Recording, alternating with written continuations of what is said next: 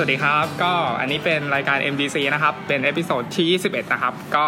วันนี้เรามีแขกรับเชิญพิเศษนะครับ เป็นพี่ฮัลเลย์นะครับ จากเพจเอ่อ Nerd Royalty ใช่ไหมครับอะพี่ฮัลเลย์แนะนำตัวเลยครับโอเคครับ สวัสดีครับ ก็วันนี้มาในฐานะแขกรับเชิญบ้างจากว่าจากที่เชิญคนอื่นมาพูดสองสามครั้งแล้วนะครับ ก็ฟอร์มฉันนำมาพูดเรื่องของหนังหนังการ์ตูนใช่ไหมครับใช่ก็อันนี้พี่ฮัลเลย์นะครับ ก็เรียนปริญญาเอกใช่ไหมครับ ใกล้จะจบแล้ว ใช่ครับใกล้จะจบแล้วก็กำลังใกล้จะจบกำลังใกล้จะจบแล้ว ก็ตอนนี้เรานั่งอยู่ที่คณะวิทย์ครับมหิดลนะครับ ก็เป็นพื้นที่ที่เราคุ้นเคยครับ เราอยู่ที่นี่มา4ปีใช่ไหมพี่ฮันเล่ก็อยู่ก็จะหลายปีแล้วอยู่มาหลายปีมากหลายปีพี่เล็กก็คุ้นเคยแถวนี้นะครับ ก็วันนี้เรานั่งคุยกันบรรยากาศค่อนข้างดีนะครับ ก็ มีต้นไม้อะไรเนาะครับเราเป็นมหาลัยสีเขียวใช่ไหมครับหนาวสั่นกันไปตอนนี้ก็อ่าคือไปสั่นไปครับ ก็วันนี้ก็เชิญพี่ฮัลเลย์มานะครับ เนื่องจากมันมีภาพยนตร์เรื่อง Coco นะครับอืมก็เป็นภาพยนตร์แอนิเมชันของการ์ตูน Disney Pixar นะครับอืมก็เลยอยากจะชวนพี่ฮัลเลย์มาคุยถึงภาพยนตร์การ์ตูนแอนิเมชันของพิกซากันนะครับ เพราะว่าพี่ฮัลเลย์เนี่ยก็เป็นนักดูหนังเหมือนกันใช่ไหมพี่อืมพี่ก็ชอบดูหนังเนาะก็ Last Jedi ดูยังครับ ยังครับยังเอใช่ไหมอว่าคือ Star Wars ไม่ได้ดู เป็นสาสาวกที่ไม่ได้ดู โอเคใช่ครับ ก็ไปฟัง episode ก่อนหน้านี้นะครับเพราะว่าเราคุยภาคหนึ่งถึงเจ็ดไปแล้วนะครับอันนี้ได้ไปฟังได้นะครับได้ก็อันนี้สำหรับคนที่ยังไม่ได้ดูอ่าก็คือเรา spoil แล้วหนึ่งถึงเจ็ด spoil ร้อยเปอร์เซ็นต์ไม่มีกั๊กไม่มีอะไรทั้งนั้นนะครับอ่าเพื่อเพื่อจะไปดูภาคแปดอย่างเดียวนะครับก็ episode หน้าก็ episode ก่อนหน้านี้ไปฟังกันได้นะครับสำหรับ episode นี้ก็จะคุยกับพี่ฮัลเลย์นะครับประเด็นหลักของเราก็คือการ์ตูนแอนิเมชันพิกซานะครับก็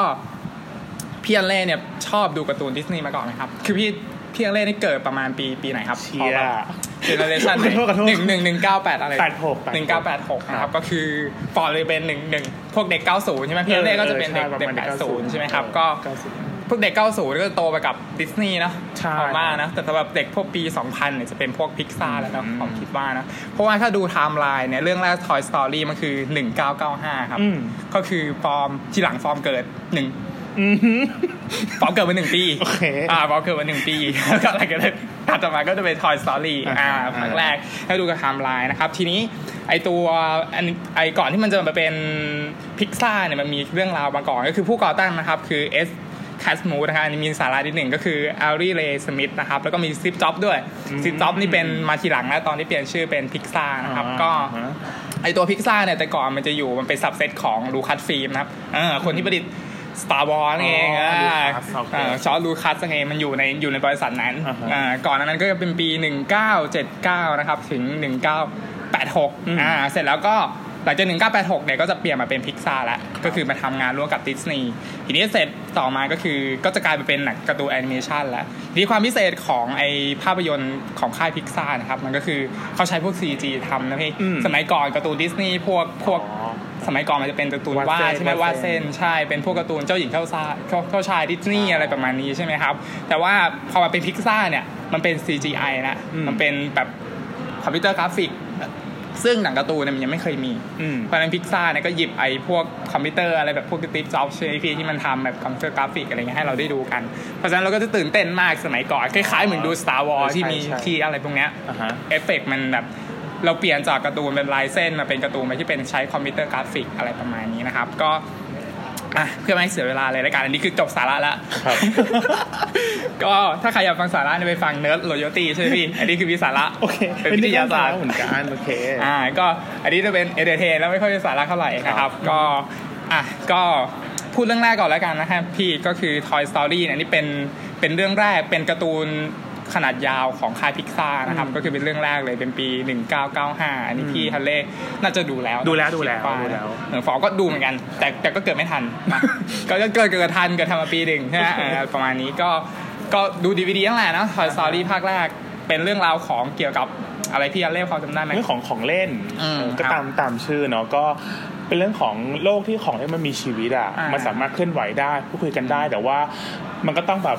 หลบหลบซ่อนๆอะไม่ให้มนุษย์ ได้เห็นว่าเฮ้ยอืมมันคุยกันได้นะอะไรอย่างเงี้ยอ่าก็ต้องมีมีช่วงที่แบบเวลาเวลามนุษย์เจอมาต้องแบบพยายามทำตัวแบบนิ่ง ๆ เข้าไว้อะไรเหมือนกันอืมอันนี้ก็คือ Toy Story อยากเป็นปีเป็นคนไทยปีหนึ่งหนึ่งเก้าเก้าห้าใช่ไหมครับ ก็คือเหมือนพาเหมือนพาเราไปย้อนอดีตนะเออตอนเด็ก ๆ เหมือนสมมติเราไปดูเหมือนเราเล่นของเล่นใช่ไหมอืมเราก็มีความคิดว่าเฮ้ย ถ้าเกิดตอนที่เราไม่อยู่ในยของเล่นมันมีชีวิตหรือเปล่าเออะอไรประมาณนี้ใช่ไหมครับ เป็นเรื่องราวของมีบัตไลเยียใช่ไหมพี่ใช่ครับที่เป็นตัวตัวไอตัวคอนิกของนักบินอวกาศอ่าตัวนักบินอวกาศมีมีแอนดี้อ่าบูดวูดดี้วูวูดดดี้ดี้วูวูดดดี้ดี้แต่แอนดี้เนี่ยเป็นเป็นเด็กเป็นที่ได้เด็กของเล่นอ่าใช่ไหมอ่าอ่าประมาณนี้ก็มีพวกไดโนเสาร์พี่นู่นนี่นั่นเออเป็นของเล่นน่ารักน่ารัก ก็อันนี้เป็นเป็นเหมือนการเปิดโลกการดูภาพยนตร์เลยเพราะว่าการดูภาพยนตร์แอนิเมชันนะเพราะว่าเป็นการ์ตูนเรื่องแรกที่ใช้ คอมพิวเตอร์กราฟิกทั้งเรื่องเลยอืมอืไม่มีแบบวาดเส้นแบบเจ้าหญิงดิสนีย์แบบเจ้าชายดิสนีย์อะไรละเออเป็นใช้คอมพิวเตอร์ทั้งเรื่องและเป็นการ์ตูนแอนิเมชันขนาดยาว พี่ลองคิดดูมันเป็นปี 1995 ก็คือประมาณ 20 ปีที่แล้ว แล้วใช้คอมพิวเตอร์กราฟิกอะไรเงี้ยแล้วได้ขนาดนั้นใช่ไหมเราดูทุกวันนี้มันก็ยังสวยอยู่เออก็ยังสวยอยู่มากยังยังกลับมาดูบ่อยอืม Toy Story อันนี้คือภาคแรกเหมือนแบบเปิดจักรวาลเลย อ่า ทีนี้ที่อยากพูดก็คือ ถ้าเรามองไทม์ไลน์มาถึง ถึงปัจจุบันเนี่ยครับก็คือออฮึตัวแอนิเมชันของพิกซ a เนี่ยมันเข้าชิงออสการ์เนี่ย เยอะมากเกือบแทบจะทุกเรื่องเลยนะพี่อืมแล้วก็เหมือนได้มาตลอดนะเออเออถ้าถ้าเราดูนะก็คือสลับดิสนีย์พิกซ a อะไรประมาณเออนี้ใช่อยู่กันเนี้ยๆมันก็เหมือนคนตลาดออสการ์อะไรอย่างนั่เงี้นยแหละประมาณนี้ก็คือ แต่ทีนี้คำถามว่าเฮ้ยแล้วออสการ์แอนิเมชันเนี่ยมันเริ่มตั้งแต่ปีไหน คือมันไม่ได้มีตั้งแต่ปีสมัยก่อนอ๋อใช่ไหมอ่าฮะมันเริ่มมาตั้งปี 2001อ๋ออ่าอ่ก็คืออออสการ์แอนิเมชันที่มันเป็นขนาดยาวเนี่ยแต่สมัยก่อนมันมีที่เป็นขนาดสั้นอืมอืมมันมีมันมีที่เขาให้รางวัลกันด้วยเป็น short animation อะไรเงี้ยครับก็คือ ตัวพิกซ่าเนี่ยเคยได้เคยได้เข้าชิงมตอนที่มันเป็นภาพยนตร์ภาพยนตร์ขนาดสั้นก็คือ ถ้าพี่สังเกตอะตอนที่มันเปิดตัวโลโก้ของพิกซ่าครับมันจะมีรูปโคมไฟอ่าใช่ไหมพี่ที่มันแบบกระเด้งกระเด้งโดดๆมาอะไรไปอ่าก็คือโคมไฟอันนั้นอะมันชื่อว่า Luxo Jr.อ่าฮะอ่า ซึ่งมันเคยเข้าชิง short film animation ของออสการ์ในปี 1986อืมก็คือก่อนที่จะ ปีเขียนอะไรเกิดกันแล้วนะปีเกิดแล้วนั่นเองครับขอบคุณอ่าครับแล้วโอเคไอตัวนั้นน่ะแล้วแล้วก็มันเป็นพิกซ่ามันก็เลยเป็นโลโก้ของของไอตัวโลโก้พิกซ่าอ๋อมาถึงทุกวันนี้รู้สึกเชื่อมโยงกับพิกซ่ามากตอนนี้คือแบบโอเคปีเกิดเราที่เกิดพร้อมกับหนังพร้อมกับการเป็นโลโก้ได้พิกซ่าเลยโอเคอะไรอย่างเงี้ยครับเออนั่นแหละอันนั้นคือตัวโคมไฟอะฮะเพราะฉะนั้น คำถามก็เลยมีก็เลยถามว่าตอนที่พอเข้าไปดูไอ้พวกวิกิพีเดียเลยเฮ้ยทำไม Toy Story มันไม่ได้เข้าชิงแอนิเมชันยอดเยี่ยมนะมันดีมากก็ไปดูเออ จริงๆแล้วออสการ์มันเริ่มแอนิเมชันเนี่ยตั้งแต่ปี 2001อืมเพราะฉะนั้นไอ้พวก Toy Story ที่มันเป็นปี 1995 มันก็จะไม่ได้เข้าชิง เพราะมันยังไม่มีสาขานี้นะครับอืมอืมอ่าก็อารมณ์ประมาณนี้ ทีนี้มันมีภาพยนตร์การ์ตูนที่เป็นดิสนีย์อันนี้ขอพูดนิดหนึ่งเพราะว่า เรื่อง Beauty Beauty and the Beast พี่พี่พี่น่าจะได้ดูนะอ่าได้ดูอ่าดูอันนี้เราขอแทรกนิดหนึ่งเพราะว่ามันเข้าชิง Best Picture ด้วยอ่าฮะและเป็นภาพยนตร์การ์ตูนที่เข้าชิงหนังคนอะไรประมาณเนี้ยซึ่งทำไมถึงต้องแทรกอันนี้ เพราะว่าเดี๋ยวพิกซ่าเนี่ยมันจะมีภาพยนตร์ที่เข้าชิงหนังคนด้วยอืมก็อ๋อใช่ไหมพี่ คุ้นคุ้นๆอยู่เหมือนอ่ากันคุ้นๆใช่ไหมมันจะมีเข้าชิงเราก็จะพูดกันด้วยอะครับ ก็อันนี้คือ Toy Story และเรื่องแรกนะครับ ก็คือ 1995 ก็เราจะนั่งคุยกันไปเรื่อยๆนะครับครับจนกว่าเขาจะปิดไฟไล่นะครับสองชั่วโมงจบครับก็ตรงนี้เรานั่งคุยได้ว่าเป็นถิ่นเรานะครับเป็นคณะวิทย์นะครับ ก็เรื่องที่สองอันนี้เป็นบัคอะบัคไลฟ์อือฮึเป็นเป็นเป็นเกี่ยวกับตัวแมลงแมลงพี่พี่บอกจำได้ไหมลองเล่าให้ฟังคือวามรู้สึกคือ อันนี้ปี 1998อ่าได้ดูผ่านๆอะคือแบบไม่ได้แบบไม่ได้ดูในโรงหรืออะไรเงี้ยแต่ว่าได้ดูแบบตอนแล้วเขาเปิดผ่านๆอะไรเงี้ยก็จำได้ว่าเป็นเป็นเรื่องของแมลงเนอะแมลงมันมีจิตใจเหมือนคุณพูดได้อะไรเงี้ยอ่าแล้วก็เน้นเน้นเรื่องของแบบมดปะอ่ามดใช่แมาแรงอ่าก็ตอนนั้น1998ฟอร์มน่าจะกำลังเล่นหมากเก็บอยู่นะยังไม่ได้เข้าสู่วงการดูหนังอะไรจริงจังขนาดนี้ก็บัคไลเยียมันเป็นเหมือนสิ่งมีชีวิตแมลงเนอะเป็นเล่นกับแมลงก็ สมัยก่อนมันก็เป็นคอมพิวเตอร์กราฟิกอะเนาะมันมันมันก็โอเคสำหรับสมัยนั้นนะบัคไลท์นะแล้วเรื่องที่สองก็เป็น Toy Story ภาคสองเลยอืมอันนี้เป็นเรื่องราวเกี่ยวกับก็เหมือนเดิมเนอะเป็นเป็นตุ๊กใช่ตาเหมือนกันใช่ไหมครับพี่พอจำได้ไหมคือจำเนื้อเรื่องไม่ได้แล้วไม่แต่ค่อยว่าได้ใช่ไหมแต่ว่าจำได้ว่ามันสนุกอะอืมเออคือใช่คือ เวลาเวลาเราจำอะเราจะจำแบบถึงความสนุกของมันอะมันอืมแล้วก็เราเราลืมไปแล้วอะไรเงี้ยงั้นเนี่ยเวลาเวลาพูดถึงหนังพิซซ่ามันก็จะเป็นหนังที่โตมากับโตมากับเรา ก็รู้สึกว่าเฮ้ยมันมันสนุกมันมันพูดถึงการประจนภัยอะไรอย่างเงี้ยเออครับ ก็ไอตัว Toy Story ภาคสองมันเล่าเกี่ยวกับตัวอะไรนะเดี๋ยวความลงนึกกันมันของเล่นเหมือนเดิมแต่ว่าเขาเล่นเหมือนเดิมจำได้ใช่ไหมมันเป็นแต่ Woody จำตัวเหมือนเหมือนเหมือนแบบ Woody พยายามคิดว่า ถ้าเกิดตัวตัว Andy มันโตแล้วอ่าอะฮะแล้วจะลืมของเล่นอ่าอะไรประมาณนี้ แล้วตัว Woody ก็เหมือนพยายามที่จะเหมือนเหมือนมันมีของเล่นที่เป็น Woody อะแล้วเป็นของเล่นที่หายากอ๋ออ่าอะไรประมาณนี้แล้วมีคนมันจะมาซื้อเออต่ออะไรประมาณนี้นะถ้าทำไม่ผิดก็รีวิวพีหนึ่งเก้าเก้าสองอันนี้ก็เป็นหนังดีเหมือนกันเป็นเป็นภาคต่อนะ Toy Story อือฮึคือมันเปิดจักรวาลมาเป็น Toy Story เนี่ยมันมันมันมันตรงกับพวกเรานะเป็นของเล่นอะไรประมาณนี้ ทีนี้ ต่อมาก็จะเป็น Monster Inc. ละอืมอันนี้เป็นบริษัทอะไรนะ หลอนใช่ไหมบริษัทหลอนอ่านี่เป็นปี 2001 ซึ่ง 2001 เนี่ย มันเป็นปีแรกที่มีออสการ์สาขาแอนิเมชันยอด GMP แล้วก็ตัว Monster Inc. เนี่ยเข้าชิงอืมเป็น nominated แต่ทีนี้แพ้พี่ คำถามคือมันแพ้ภาพยนตร์เรื่องอะไรครับที่คุณพูดไป Spirit อ่าใช่อ่ามัมันเป็นภาพยนตร์ฝั่งเดี๋ยวๆเอเชียแล้วเนี่ยเราต้องภูมิใจอยู่โอเคต้องภูมิใจถึงไม่เกี่ยวกับประเทศอะไรแล้วแต่มันเป็นตะวันออกใช่ไหมเราอ่าภูมิใจก็ Spirited Away แล้วเป็นของอืมจิมบีชนะMonster Inc.อืมอันนี้อืมก็นี่พี่มีความรู้สึกไงครับภาพยนตร์เรื่องนี้เฮ้ย Monster Inc. ชอบชอบมากรู้สึกว่าจำได้ว่าขนขนของบูอะขนของอืม monster อะสวยมากรู้สึกว่าโหยมันแบบหนังจริงๆที่แบบว่าทำขนออกมาได้โคตรละเอียดอะไรเงี้ยเออแล้วก็ชอบนี่เรา spoil ได้เนาะเขาสโอ้โหเออพี่ได้ได้ได้มันปีสองพันหนึ่งแล้วมาผมเฮ้ยชอบที่มันแบบมันมัน twist เรื่องอะคือตอนแรกมันอืมคือมันจะหากินกับความของเด็กใช่ป่ะแต่ตอนนี้ครับมันตอนตอนท้ายมันคือ twist มาว่าเฮ้ยเราไปสามารถไปเก็บพลังงานมาจากความสุขของเด็กได้อะไรเงี้ยเฮ้ยชอบชอบที่มัมันนมีแบบตัวตาเดียวใช่ไหมเออมีตัวตาเออตาเดียวใช่ไหมพี่อืมงั้นไหมใช่ไหมแล้วก็อืมชอบที่มันแบบมันมัน twist เรื่องมาเป็นเรื่องของความสุขได้อะไรเงี้ยเลยก็ชอบมันซะอีกนี่ก็ดีนะ Monster Inc.มันเหมือนเป็นความสัมพันธ์นะมันเหมือนมีเด็กคนหนึ่งหลุดเข้ามาในใช่ในโรงหลุดเข้างานมาเนอะคือมันเหมือนโรงงานเนี้ยเหมือนมันเป็นบริษัทที่ต้องคือมันไม่ได้เข้าไปหลอกเด็กอย่างเดียวนะคือไอตัวการที่เด็กมันกลัวเนี่ย เพราะว่า มันจะต้องใช้พลังงานอ่าจากความกลัวของเด็ก ใช่ไหมพี่ถ้าจำไม่ผิดใช่นะนี่คือมันเอาเสียงกรี๊ดมาก็เก็บมาเป็นพลังงานอ่าแล้วก็เพื่อไปป้อนให้กับโลกของ monster เออนี่ของมนะอนสเตอร์อะไรแบบนี้ว่ามันมีความหมายอยู่ที่เข้าไปหลอกเด็กไม่ใช่อยู่เอดีอเข้าไปหลอกให้มันกลัวใช่ไหมมันมีมัน point มันมีประเด็นเออของมันอยู่นะครับ ก็อันนี้ก็เข้าชิงเรื่องแรกเลยที่เข้าชิงแอนิเมชันยอดเยี่ยมนะครับ แต่ก็ไม่ได้นะครับ Monster Inc.นะครับอันนี่ปี 2001 ละเราเดินทางถึง 2001อย่างครับ เรื่อยๆนะครับเราไปเรื่อยๆ แล้วอะทีนี้ปี 2003 อันนี้ ชนะเลยพี่อ๋อ Finding Demo อืมอืมอันนี้ทุกคนน่าจะชอบนะ น่าจะเป็นหนังที่เด็กๆหลายคนจำไอ้ได้ยนี่นี่ฟอร์มเป็นเด็กเลยตอนดีนี้ที่ฟอร์มเป็นเด็กเลยออ Finding Nemo แล้วก็เป็นหนังที่พี่อะได้ดูบ่อยสุดแล้วอืม เพราะว่าคือเป็นการ์ตูนของพิซซ่าที่ได้ดูบ่อยสุดเพราะว่าตอนนั้นน่ะเริ่มเรียนพิเศษละเรียนเรียนพิเศษภาษาอังกฤษแล้วว่าอืมแล้วมันจะมีแบบห้องฉายหนังอะไรเงี้ยครับแล้วมันก็ชอบฉายหนังเรื่องเนี้ยอืมเออคือพูดอะไรจบผ่านไปก็คือชอบเปิด Finding Nemo ให้ดู ซึ่งแบบอาจเป็นเพราะว่ามันเป็นภาษาที่มันง่ายมั้งอืมมันเหมือนการ์ตูนเด็กเลยแล้วก็เนื้อเรื่องเข้าใจได้ก็ได้ดูบ่อยมาก แล้วก็ดูจนแบบจำซีนได้จำแบบบทพูดได้อะไรเงี้ยสปอยก็เลยังสนุกยพี่อยู่อะไรเงี้ยเออก็มันเป็นตามหาตามหาเลยนะตามใช่ก็มันเป็นเรื่องของครอบครัวของปลาการ์ตูนอ่าเนอะที่ ที่เอ่อมันมีฉลามมาไล่กินแล้วสุดท้ายก็คือเหลือแค่ตัวพ่อชื่อ Marlin กับตัวลูกชื่อ Nemo อะไรเงี้ยแล้วพ่อเป็นพ่อที่ค่อนข้างแบบ overprotect อะแบบห่วงลูกอะไรเงี้ยแต่ว่าแล้วไอ้ Nemo ก็เป็น Nemo ที่แบบว่าครีบมันแบบอ่ามัมันหายไปข้างนึงแบบไม่อ่าไม่สมบูรณ์ไปข้างนึงอะไรเงี้ยก็พ่อยิ่งห่วงเข้าไปใหญ่อืมแต่ปรากฏแต่ปรากฏว่าเอ่อตัว Nemo อะมันถูกมนุษย์พาไปอะไรเงี้ยก็คือพ่ถูกแยกถูกแยกไปแล้วใช่ไหมพ่อต้องไปตามหาคือไปตาม Finding หา Nemo ไปตามหาตัว Nemo ใช่ปก็ระเป็มาณนการผจญภัยกันซึ่งชอบที่มันแบบมันตัดฉากไปมาระหว่างฝั่งพ่อกับฝั่งลูก เออ นี่ก็ดีนะ Finding Nemo เพราะว่าตัวอันนี้ชนะแอนิเมชันยอดเยี่ยมอืมอีกตัว Finding Nemo เพราะว่าประเด็นของมัน Finding Nemo มันดีมากนะมันเหมือนให้เราอนุรักษ์ธรรมชาติใช่ไหมใช่มันเหมือนมันเหมือนให้ให้ตอนที่ฟอร์มดูอะพอคิดว่าสมมติถ้าฟอร์มไปเที่ยวทะเลอะแล้วฟอร์มจับปลามาหนึ่งตัว อืมกลับมาบ้านอะไรเงี้ยอื มมันเหมือนแบบเฮ้ยแล้วลูกอยู่ยังไงอะไรแบบนี้ตอนดู Finding Nemo นะมันเหมือนมันเหมือนสอน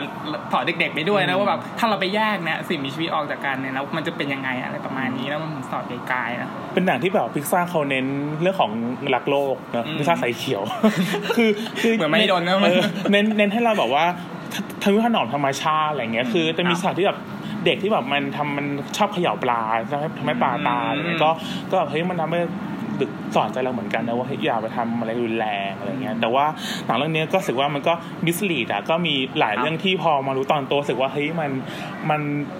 โรแมนติกน้อยลงอ่าอะไรเงี้ย คืออย่างจริงแล้วอย่างตัวปลาการ์ตูนน่ะ คือครับถ้าเกิดว่าทั้งฝูงมันน่ะ มันเหลือแค่ตัวผู้ตัวเดียวอะ ไอตัวพ่อตัวมารีเนี่ยมันจะเปลี่ยนเพศ อืมแต่ความจริงแล้วมันจะเปลี่ยนนจะปลี่ความรู้เนี่ยความรู้เนี่ยจดเลยนะมันจะเปลี่ยนเปลี่ยนเป็นตัวเมียเนี่ยเอออะไรอย่างเงี้ย อืมอันนี้ดังนั้นเนี่ยพอพอรู้อย่างเงี้ยอ้าวเชี่ยพิซซ่าแม่งหลอกเราอ๋ออะไรอย่างเงี้ยอะไรประมาณนี้เออประมาณโอเคนั้นเฮ้ยอันนี้ความรู้เลยพี่ครับเนิร์ดเอ้ยเพิ่งรู้เลยเพิ่ง nerd nerd โจโนตี้จริงๆอันนี้เราสอนแทรกไปด้วยนะครับก็อันนี้เป็น MDC ที่มีความรู้ที่สุดแล้วนะเทปนี้ใช่แล้วก็เป็นเป็นหนังที่การ์ตูนที่เริ่มทำให้ชอบฟังเพลงแบบเพลงสาย chill เพลงฝรั่งเศสอย่างเงี้ยเพราะว่าจำได้ว่าเพลงปิดเรื่องมันเนี่ยเป็นเพลง somewhere beyond the sea ทุกอย่าง ซึ่งครับซึ่งมันมีเวอร์ชันฝรั่งเศสคุณแล้วก็เริ่มฟังเพลงภาษาฝรั่งเศสมาตั้งแต่ตอนนั้นเลยเออ Finding Nemo นะพี่ใช่ใช่หนังเปิดเป็นหนังเปลี่ยนชีวิตของตัวเองเหมือนกันอืมนะนะคครัรับบหนึ่งอันนี้นีโมนะครับ ก็อันนี้เป็นปี 2003 ชนะครัแอบนิเมชันนะครับ อะ ทีนี้เรื่องเรื่องต่อมานะครับถัดจาก Finding Nemo นะครับ ก็คือ The Incredible นะครับปีปีอืม2004 อันนี้ก็ชนะแอนิเมชันเหมือนกันครับแล้วก็ชนะ sound edit ด้วยก็คือตัดต่อออเสียงตัดเสียงด้วยฮะนี่ได้สองรางวัลเลยอันนี้โอ้อือฮึคือคือพอรามันเป็นภาพยนตร์แอนิเมชันนะครับของพิกซาที่มันได้เข้าชิงออสการ์ด้วยเนี่ยอืมมันยังเข้าชิงสาขาที่เป็นพวก adapted screenplay หรือว่าแบบอืม original screenplay อืมด้วยอะไรอย่างเงี้ยเพราะว่าบทมันดีนะพี่อืมใช่ถ้าเราดูมันไม่ใช่หนังชอบการ์ตูนชอบที่แบบแบบไม่ไม่ได้มีบทอะไรให้ผู้ใหญ่ดูได้นะอืมเหมือนเราโตขึ้นเราดูเราก็ยังอินนะพี่นะเออเหมือนภาพยนตร์เรื่องล่าสุด Coco นะเดี๋ยวเดี๋ยวเราค่อยพูดกันนะเราเรียนตามไลน์นี้ไปนะครับโอเคครับเออเนาะ ก็ The Incredible พี่พี่รู้สึกเป็นไงบ้างครับ ได้ดูบ่อยเหมือนกันเพราะว่าตอนนั้นที่บ้านเริ่มมีเคเบิลแล้ว แล้วเคเบิเป็ลนหนังชรอวบมฮีโร่นะพี่นะเออหนังเริ่มฮีโร่แล้วก็มันพูดถึงครอบครัวของฮีโร่อะแล้วก็มันพูดถึงชีวิตครอบครัวของฮีโร่ที่มันมันไม่ได้มีแค่ด้านด้านด้านดีด้านสวยไงแต่ว่ามันมีด้านที่แบบว่าแบบเครียดอะไรอย่างเงี้ยอะไรเงี้ยอะไรเงี้ยด้วยอะไรเงี้ยแล้วก็ทำให้รู้สึกว่าเฮ้ยฮีโร่ก็มีมนุษย์มีชีวิตจิตใจเหมือนกัน คือถ้าเราดูพิกซ่าเนี่ยดูจนถึงตอนปัจจุบันนะครับ คือภาพยนตร์ฮีโร่ที่มีรวมฮีโร่นั้นมีแค่เรื่องเดียวเท่านั้นนะพี่ใช่คือ The Incredible นะ Incredible แล้วมันจะมีภาคภาคสองใช่ไหมมันใช่มีตัวอย่างกำลังจะมาแล้วตัวอย่างกำลังจะมาแล้วมันรอกี่ปีนะพี่เนี่ยมันปี 2004 อะไอ้2017 ใช่ไหมเออสิบกว่าปีโอ้ยรอนานมากเลยนะสำหรับคนที่รอนะครับครับเรื่อง Incin The Incredible นะครับ เป็นภาพยนตร์ฮีโร่นะเป็อืนอฮึครอบครัวฮีโร่อืมประมาณนี้กอบกู้โลกเนาะก็คืออเหมือนเหมือนเหมือนเขาจำไม่ผิดเหมือนตัวตัวลูกก็พยายามกลัวพลังตัวเองเหมือนกันไหมอ่าหรือว่าอะไรประมาณใช่นี้ใช่แล้วก็เหมือนกล้าที่จะใช้พลังต่อสู้อะไรประมาณนี้นะก็เป็นเรื่องของการเติบโตของครอบครัวทั้งทั้งหมดเลยทั้งทั้งตัวพ่อตัวแม่ก็ทั้งลูกลูกชายลูกสาวเนอะว่าจะครับควบคุมพลังยังไง จะสร้างความสมดุลในครอบครัวในสังคมนี้ได้ยังไงอะไรอย่างเงี้ยครับโอ เคอะทีนี้มาถึงเรื่องที่พี่อันเล่ไม่ได้ดูนะครับใช่อันนี้เราครับคุยกันก่อนก็คือภาพยนตร์เรื่องคานะครับเป็นปี2 2006อันนี้ได้เข้าชิงอืมนะครับแอนิเมชันยอดเยี่ยมแต่ว่าไม่ได้นะครับอืมก็อันนี้เป็นเรื่องราวของของรถก็คือเป็นเหมือนจะเป็นเป็นเรื่องเดียวอีกแล้วของพิกซ่านะครับที่เอาเอาตัวละครที่เป็นรถ เอาตัวละครที่เป็นเป็นเหมือนรถแข่งอะไรพวกนี้เข้ามาคือตัวละครที่มันไม่มีชีวิตอืมอ่าคล้ายๆ Toy Story เหมือนกัน ก็คือ Toy Story เป็นของเล่น แต่นี้เป็นตัวรถแล้วก็เอามาแข่งกันนะครับ ก็เป็นเป็น Lightning McQueen อ่าแข่งกันก็เหมือนเหมือนอันนี้เราเขาเล่าให้ฟังนะครับ ก็คือเป็นรถที่ที่เก่งนี่แหละ แต่ว่ายิงยักษ์โสอะไรประมาณเนี้ยอืมก็คือนึกว่าค่าแน่ค่าเก่งอะไรประมาณเนี้ยประมาณเนี้ยแล้วก็ไปเจอคนที่เก่งกว่าอะไรประมาณนี้เพราะฉะนั้นภาพยนตร์เรื่องคาร์เนี่ยมันค่อนข้างที่จะสูตรสำเร็จอืม ไปนิดหนึ่งนะครับแล้วก็สำหรับฟอร์มเนี่ยพี่อันเล่ไม่ได้ดูใช่ไหมครับใช่เพราะว่าคิดว่าภาพยนตร์เรื่องคาร์เนี่ยคือจุดต่ำสุดของพิซซ่าก็แล้วพี่อันเล่ก็ดีแล้วไม่ได้ดูที่ไม่ดูคือคือไม่ได้หมายความว่ามันไม่ดีอ่าๆๆแต่หมายความว่ามันมันสูตรสำเร็จอะอืมมันคือการ์ตูนทั่วไปปกติที่มันไม่ได้อืมลึกซึ้งอะไรมากอะไรประมาณอืนี้มเพราะฉะนั้นก็พี่ฮัลเลย์ไม่ได้ดูก็ไม่ไม่ต้องเสียดายอะไรนะโอเคครับภาพยนตร์เรื่อง Cars ก็ ปี 2006 ได้เข้าชิงนะครับแอนิเมชันยอดเยี่ยมอะก็จะเห็นว่าเนี่ยตั้งแต่ปี 2001 ใช่ไหมที่เขาที่เขามี มีแอนิเมชันยอดเยี่ยมมาก็มีพิกซ่าเรื่องไหนก็คือได้เข้าหมดเลยอืมแล้วก็ชิงหมดเลยนะครับ ทีนี้ก็มาปี 2006 ก็คือดิสนีย์เนี่ยมาเทคโอเวอร์แล้วก็คือเอากิจการทุกอย่างของพิกซาไปรวมเป็นของอืมเป็นของดิสนีย์แล้อืวมอะไรประมาณเนี้ยอืมแต่ว่าหลักการทำงานของเขาก็คือเขาไม่ได้เข้าไปก้าวก่ายคือพิกซาเนี่ยก็จะทำงานของเขาไปแล้วก็ดิสนีย์ก็จะเป็นพวกโปรโมทอืมอะไรประมาณนี้นะครับอือฮึก็อือฮึ ก็คาเนี่ยน่าจะเป็นถ้าจำไม่ผิดน่าจะเป็นเรื่องแรกที่ดิสนีย์เข้ามาผนวกกับพิกซาละอะไรประมาณนี้นะครับ ก็ทีนี้เรื่องต่อมานะครับ อันนี้เราเข้าสู่ปี 2007 แล้วนะครับครับก็คือแล้วทักทูรี่พี่ครับอันนี้ชนะแอนิเมชันยอดเยี่ยมพี่ อันนี้อืมเป็นไงครับ ชอบมากครับ เออ คือเป็นหนึ่งในหนังที่แบบพลิกชื่อเหมือนกัน เพราะว่าชอบเหมือนเรื่องคือหนึ่งเลยคือชอบชอบเพลงอะ ชอบเพลงเรือฟัสแตงมากซึ่งมันเพลงเพลงเอมันกเป็นขฝองรั่งเศเรื่สองปะพี่ใช่ใช่ฝรั่งเศสปะก็ เป็นเพลงที่ฟังแล้วแบบทำให้ชอบภาษาฝรั่งเศสไปเลย แล้วก็หนังมันพูดถึงวัฒนธรรมฝรั่งเศสในเรื่องของอาหารอะไรเงี้ยก็ชอบความเป็นฝรั่งเศสไปเลยจนกระทั่งแบบตอนปีสี่อะก็ไปลงเรียนวิชาเลือกแบบอืมภาษาฝรั่งเศสอะไรเงี้ยเออเป็นเอซี่คนเดียวที่ตอนปีสี่ฟอร์มเลือกอะไรวะที่ไปนั่งเรียนอะไรอย่างเงี้ยก็แบบเฮ้ยก็ชอบมากก็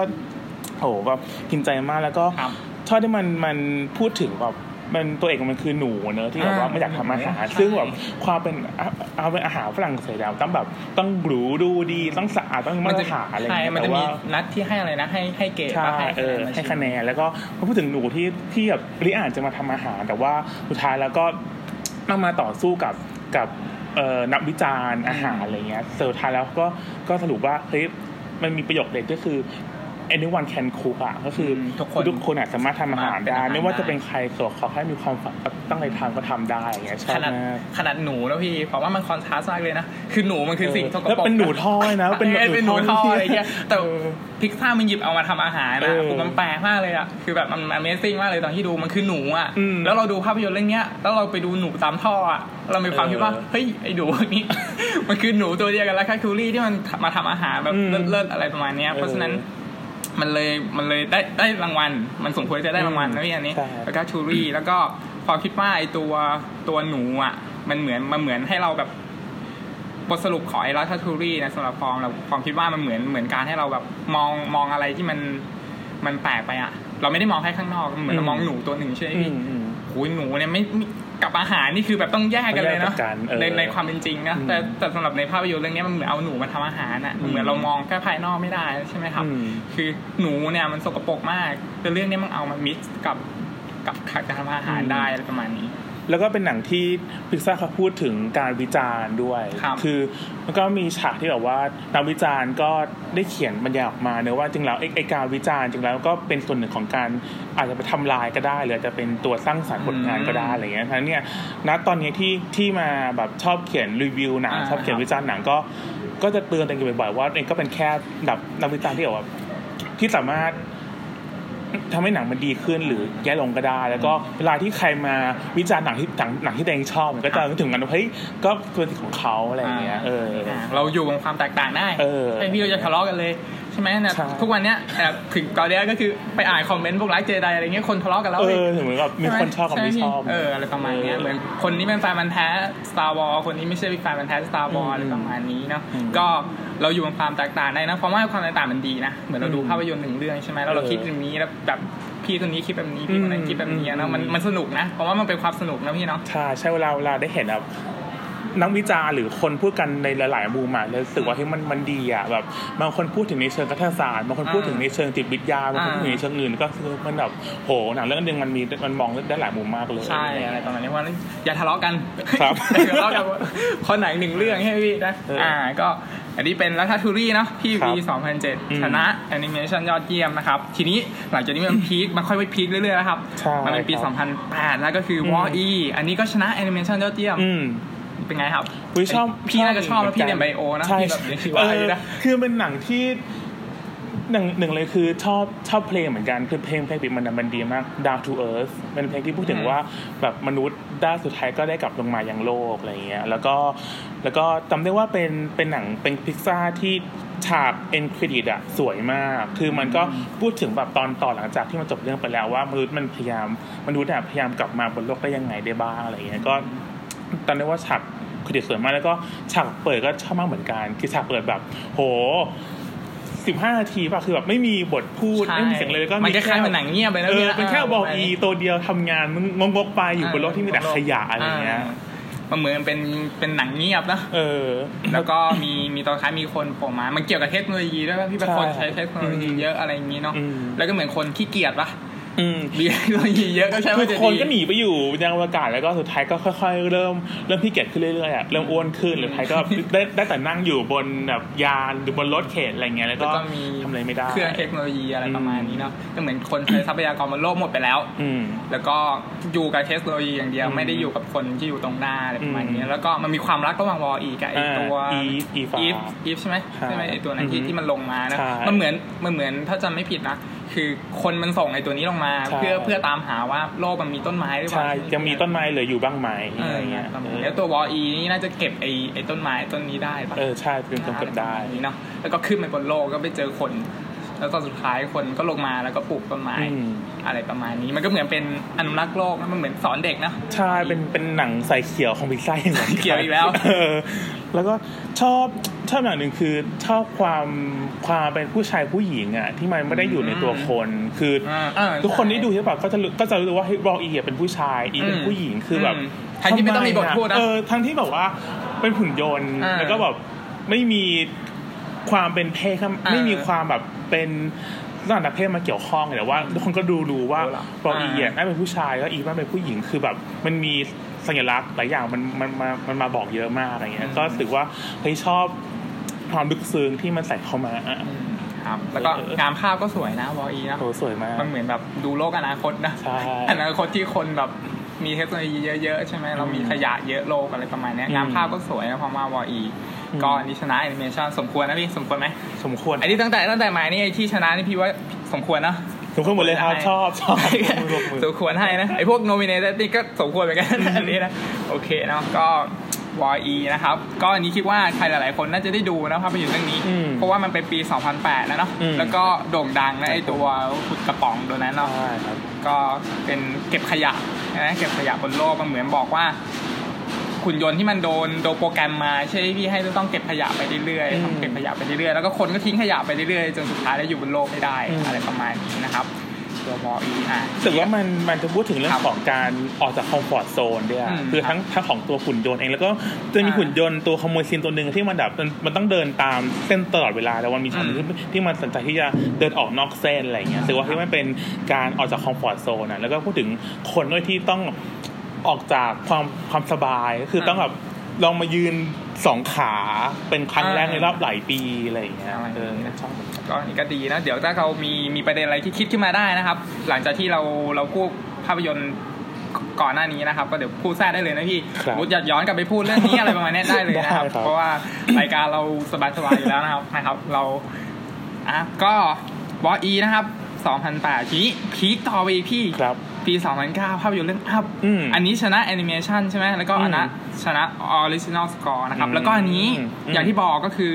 ได้เข้าชิง nominate Best Picture ด้วยอืมเข้าเข้าชิงคู่กับหนังคนเลยเป็นหนังการ์ตูนอืมคือหนังการ์ตูนเรื่องแรกอย่างที่บอกไปนะครับตอนต้นรายการก็คือ Beauty and the Beast ใช่ไหมพี่อืมปีอืม1991 แล้วแล้ว Up เนี่ยก็เป็นภาภาพภาพยนตร์แอนิเมชันเรื่องที่อืม2ที่ได้เข้าชิง Best Picture คู่กับหนังคน มันอืมยิ่งใหญ่มากเลยนะอืที่มหนังการ์ตูนหนึ่งเรื่องอืมจะไปเข้าชิงกับหนังคนอืมนะครับก็เป็นไงครับ Up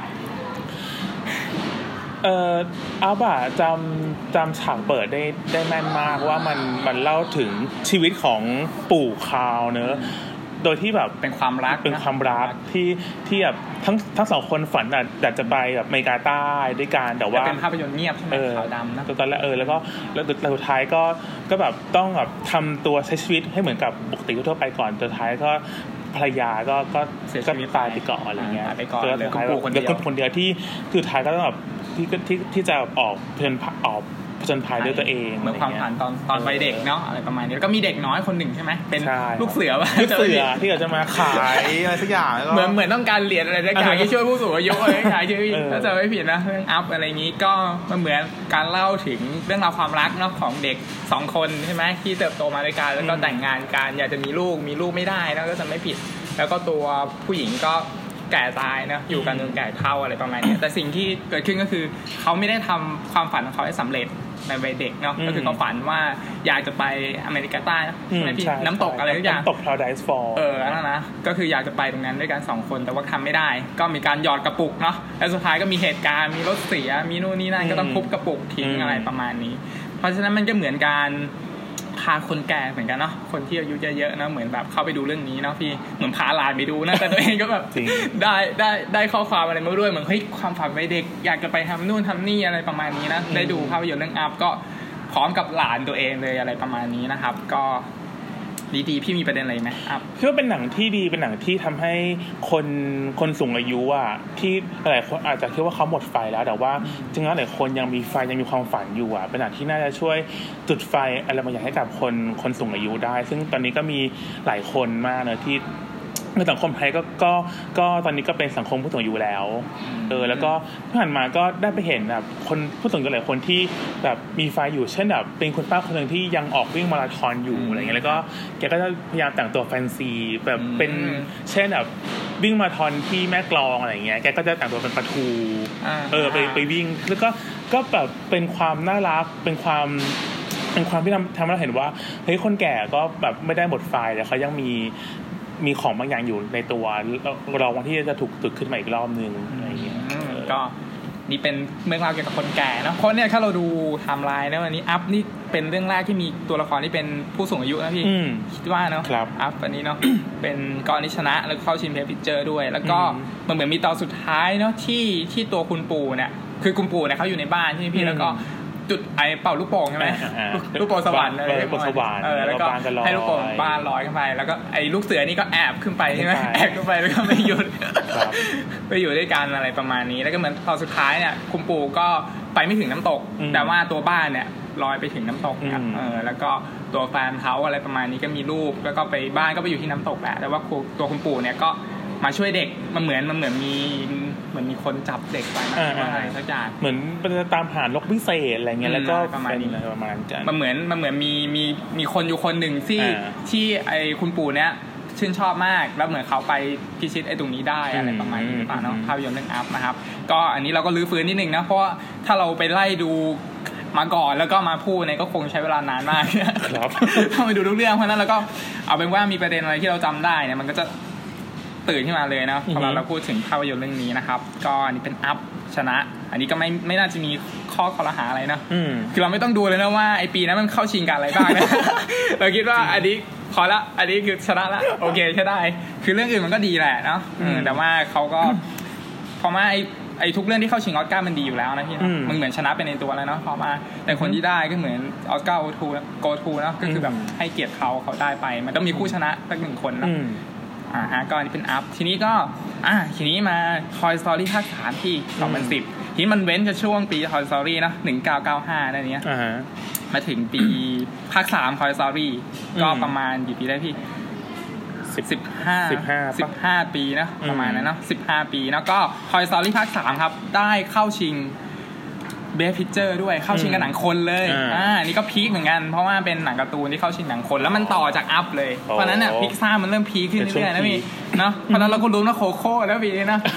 แต่คงเกิดคงยากนะคนคนไปได้เข้าชิงหนังคนได้ยากนะครับอืมก็ Toy Story ภาคสามในปี2010ก็ชนะแอนิเมชันยอดเยี่ยมนะครับแล้วก็ Original Score ก็อันนี้ก็สมควรเนาะอืมก็เป็น ถึงแอนดี้ใช่ไหมแอนดี้โตโตแล้วแล้วต้องเข้ามหาลัยอ่แล้วเข้ามหาลัยก็ถ้าเราดูไทม์ไลน์ปีมันเนี่ยก็มันต้องสมเหตุสมผลเลยเนาะใช่มันเหมือนตัวละครในเรื่องมันโตไปโตพร้อมเราพร้อมเรานะพี่เนาะอ่าเพราะฉะนั้นก็จะเป็นเรื่องราวที่ตัวแอนดี้เนี่ยโตละอืมอ่าพี่รู้สึกยังไงบ้างครับคอยซอรี่ภาคสาม เป็นเป็นเรื่องที่อยู่ในความทรงจำมากมากกว่าหนึ่งกับสองครับอาจเป็นเพราะว่าเราดูตอนโตแล้วด้วยมั้งใช่เนาะแล้วก็แล้วก็มันมันแล้วเหมือนมันมันมันเข้ากับกินกับเรานะคือเราเราโตแล้ว ฉากที่ฉากที่มันแบบเริ่มมากับของเล่นอะอ่าโอ้โหตัวสุดท้ายเนอะตัวสุดท้ายใช่ไหมเออตัวสุดท้ายที่มันเอาของเล่นไปให้เด็กอีกไปให้เด็กคนคนหหนึ่นึ่งงอะโอ้โหร้องไห้จนแบบโหขอเสื้อเปียกอะไรเงี้ย คือ มันมันอินมากเพราะว่ามัน คือตอนที่แอนดี้เขาพยายามอธิบายเนอะว่าของแต่ละชิ้นเนี่ยมันชื่ออะไรมันชอบอืมเล่นแบบไหนเช่นเอ่อหัวมันฝรั่งต้องอยู่คู่กันนะอ่าตัวนี้ชอบต้องขี่ม้าตัวนี้นะคือ คือฉันเห็นว่าแอนดี้เขาแบบมีความใส่ใจอะมีความรักในในตัวของเล่นมากอะไรเงี้ยแล้วก็ทำทำให้ว่าไอการส่งต่ออะมันการส่งต่อเพื่อที่ทำให้ของเล่นอะ ได้ทำหน้าที่ของเขาต่อไปอะมันคือสิ่งที่แอนดี้เขาต้องการและหนังพยายามมันสื่อว่าความสุขที่เกิดจากการอืมส่งต่อมันมัน เป็นเรื่องที่ที่มันมีค่าเออมันนะมีค่ามากอะไรมีเงี้ยคุณค่ามากเลยนะ ไม่ใช่ว่าแบบเราเอาของเล่นไม่ให้เด็กหนึ่งคนอะไรประมาณนี้มันมีคุณค่าต่อต่อเขาเนาะก็อันนี่ก็ดีนะพี่คอยซอรี่นะมันเหมือนมันโอ้ยบทมันดีมากเลยนะ อันนี้จริง ๆ ไอ้มันก็เข้าชิงบทนะ อันนี้ Toy Story ภาคสามก็ อันนี้มันดีมากความคิดว่ามันเหมือนการให้เราอย่างที่พี่บอกอะ่ะ คือเหมือนเราโตด้วยแล้วแล้วเราก็เราก็เข้าถึงในเรื่องนี้ได้มากกว่าเออเราคิดถึงว่าเฮ้ยของบางอย่างมันเคยมีค่าสำหรับเราเนาะ แต่สุดท้ายแล้วเวลามันผ่านไปเรื่อยๆแล้วอืมเฮ้ยทำไมมันไม่มีค่าสำหรับเราแล้ว แต่ว่าสำหรับคนอื่นเนี่ยมันมีค่าสำหรับเขาแล้ว เพราะฉะนั้นเราก็สามารถที่จะสละของที่มันเคยมีค่าสำหรับเราที่สุดในชีวิตตอนเด็กๆเนี่ยให้กับคนอื่นที่มองเห็นค่ามนมากกว่าเราอืมอะไรประมาณนี้รู้สึกว่ามันก็เป็นเรื่องแบบไม่ง่ายสำหรับแอนดี้ด้วยคือมแอนดี้เขาก็รักกับตัววูดดี้อืมมากตอนแรกตอนแรกก็จะวูดดี้กับไว้คนเดียวอ่าแต่ว่าไทยเขาก็ยอมแบบส่งต่อนะนะให้กับให้วูดดี้ได้ไปทำมันทำหน้าที่ของเขาต่อไปได้อะไรอย่างเงี้ยเป็นซีนที่ดีเนาะ นี่นะเนาะ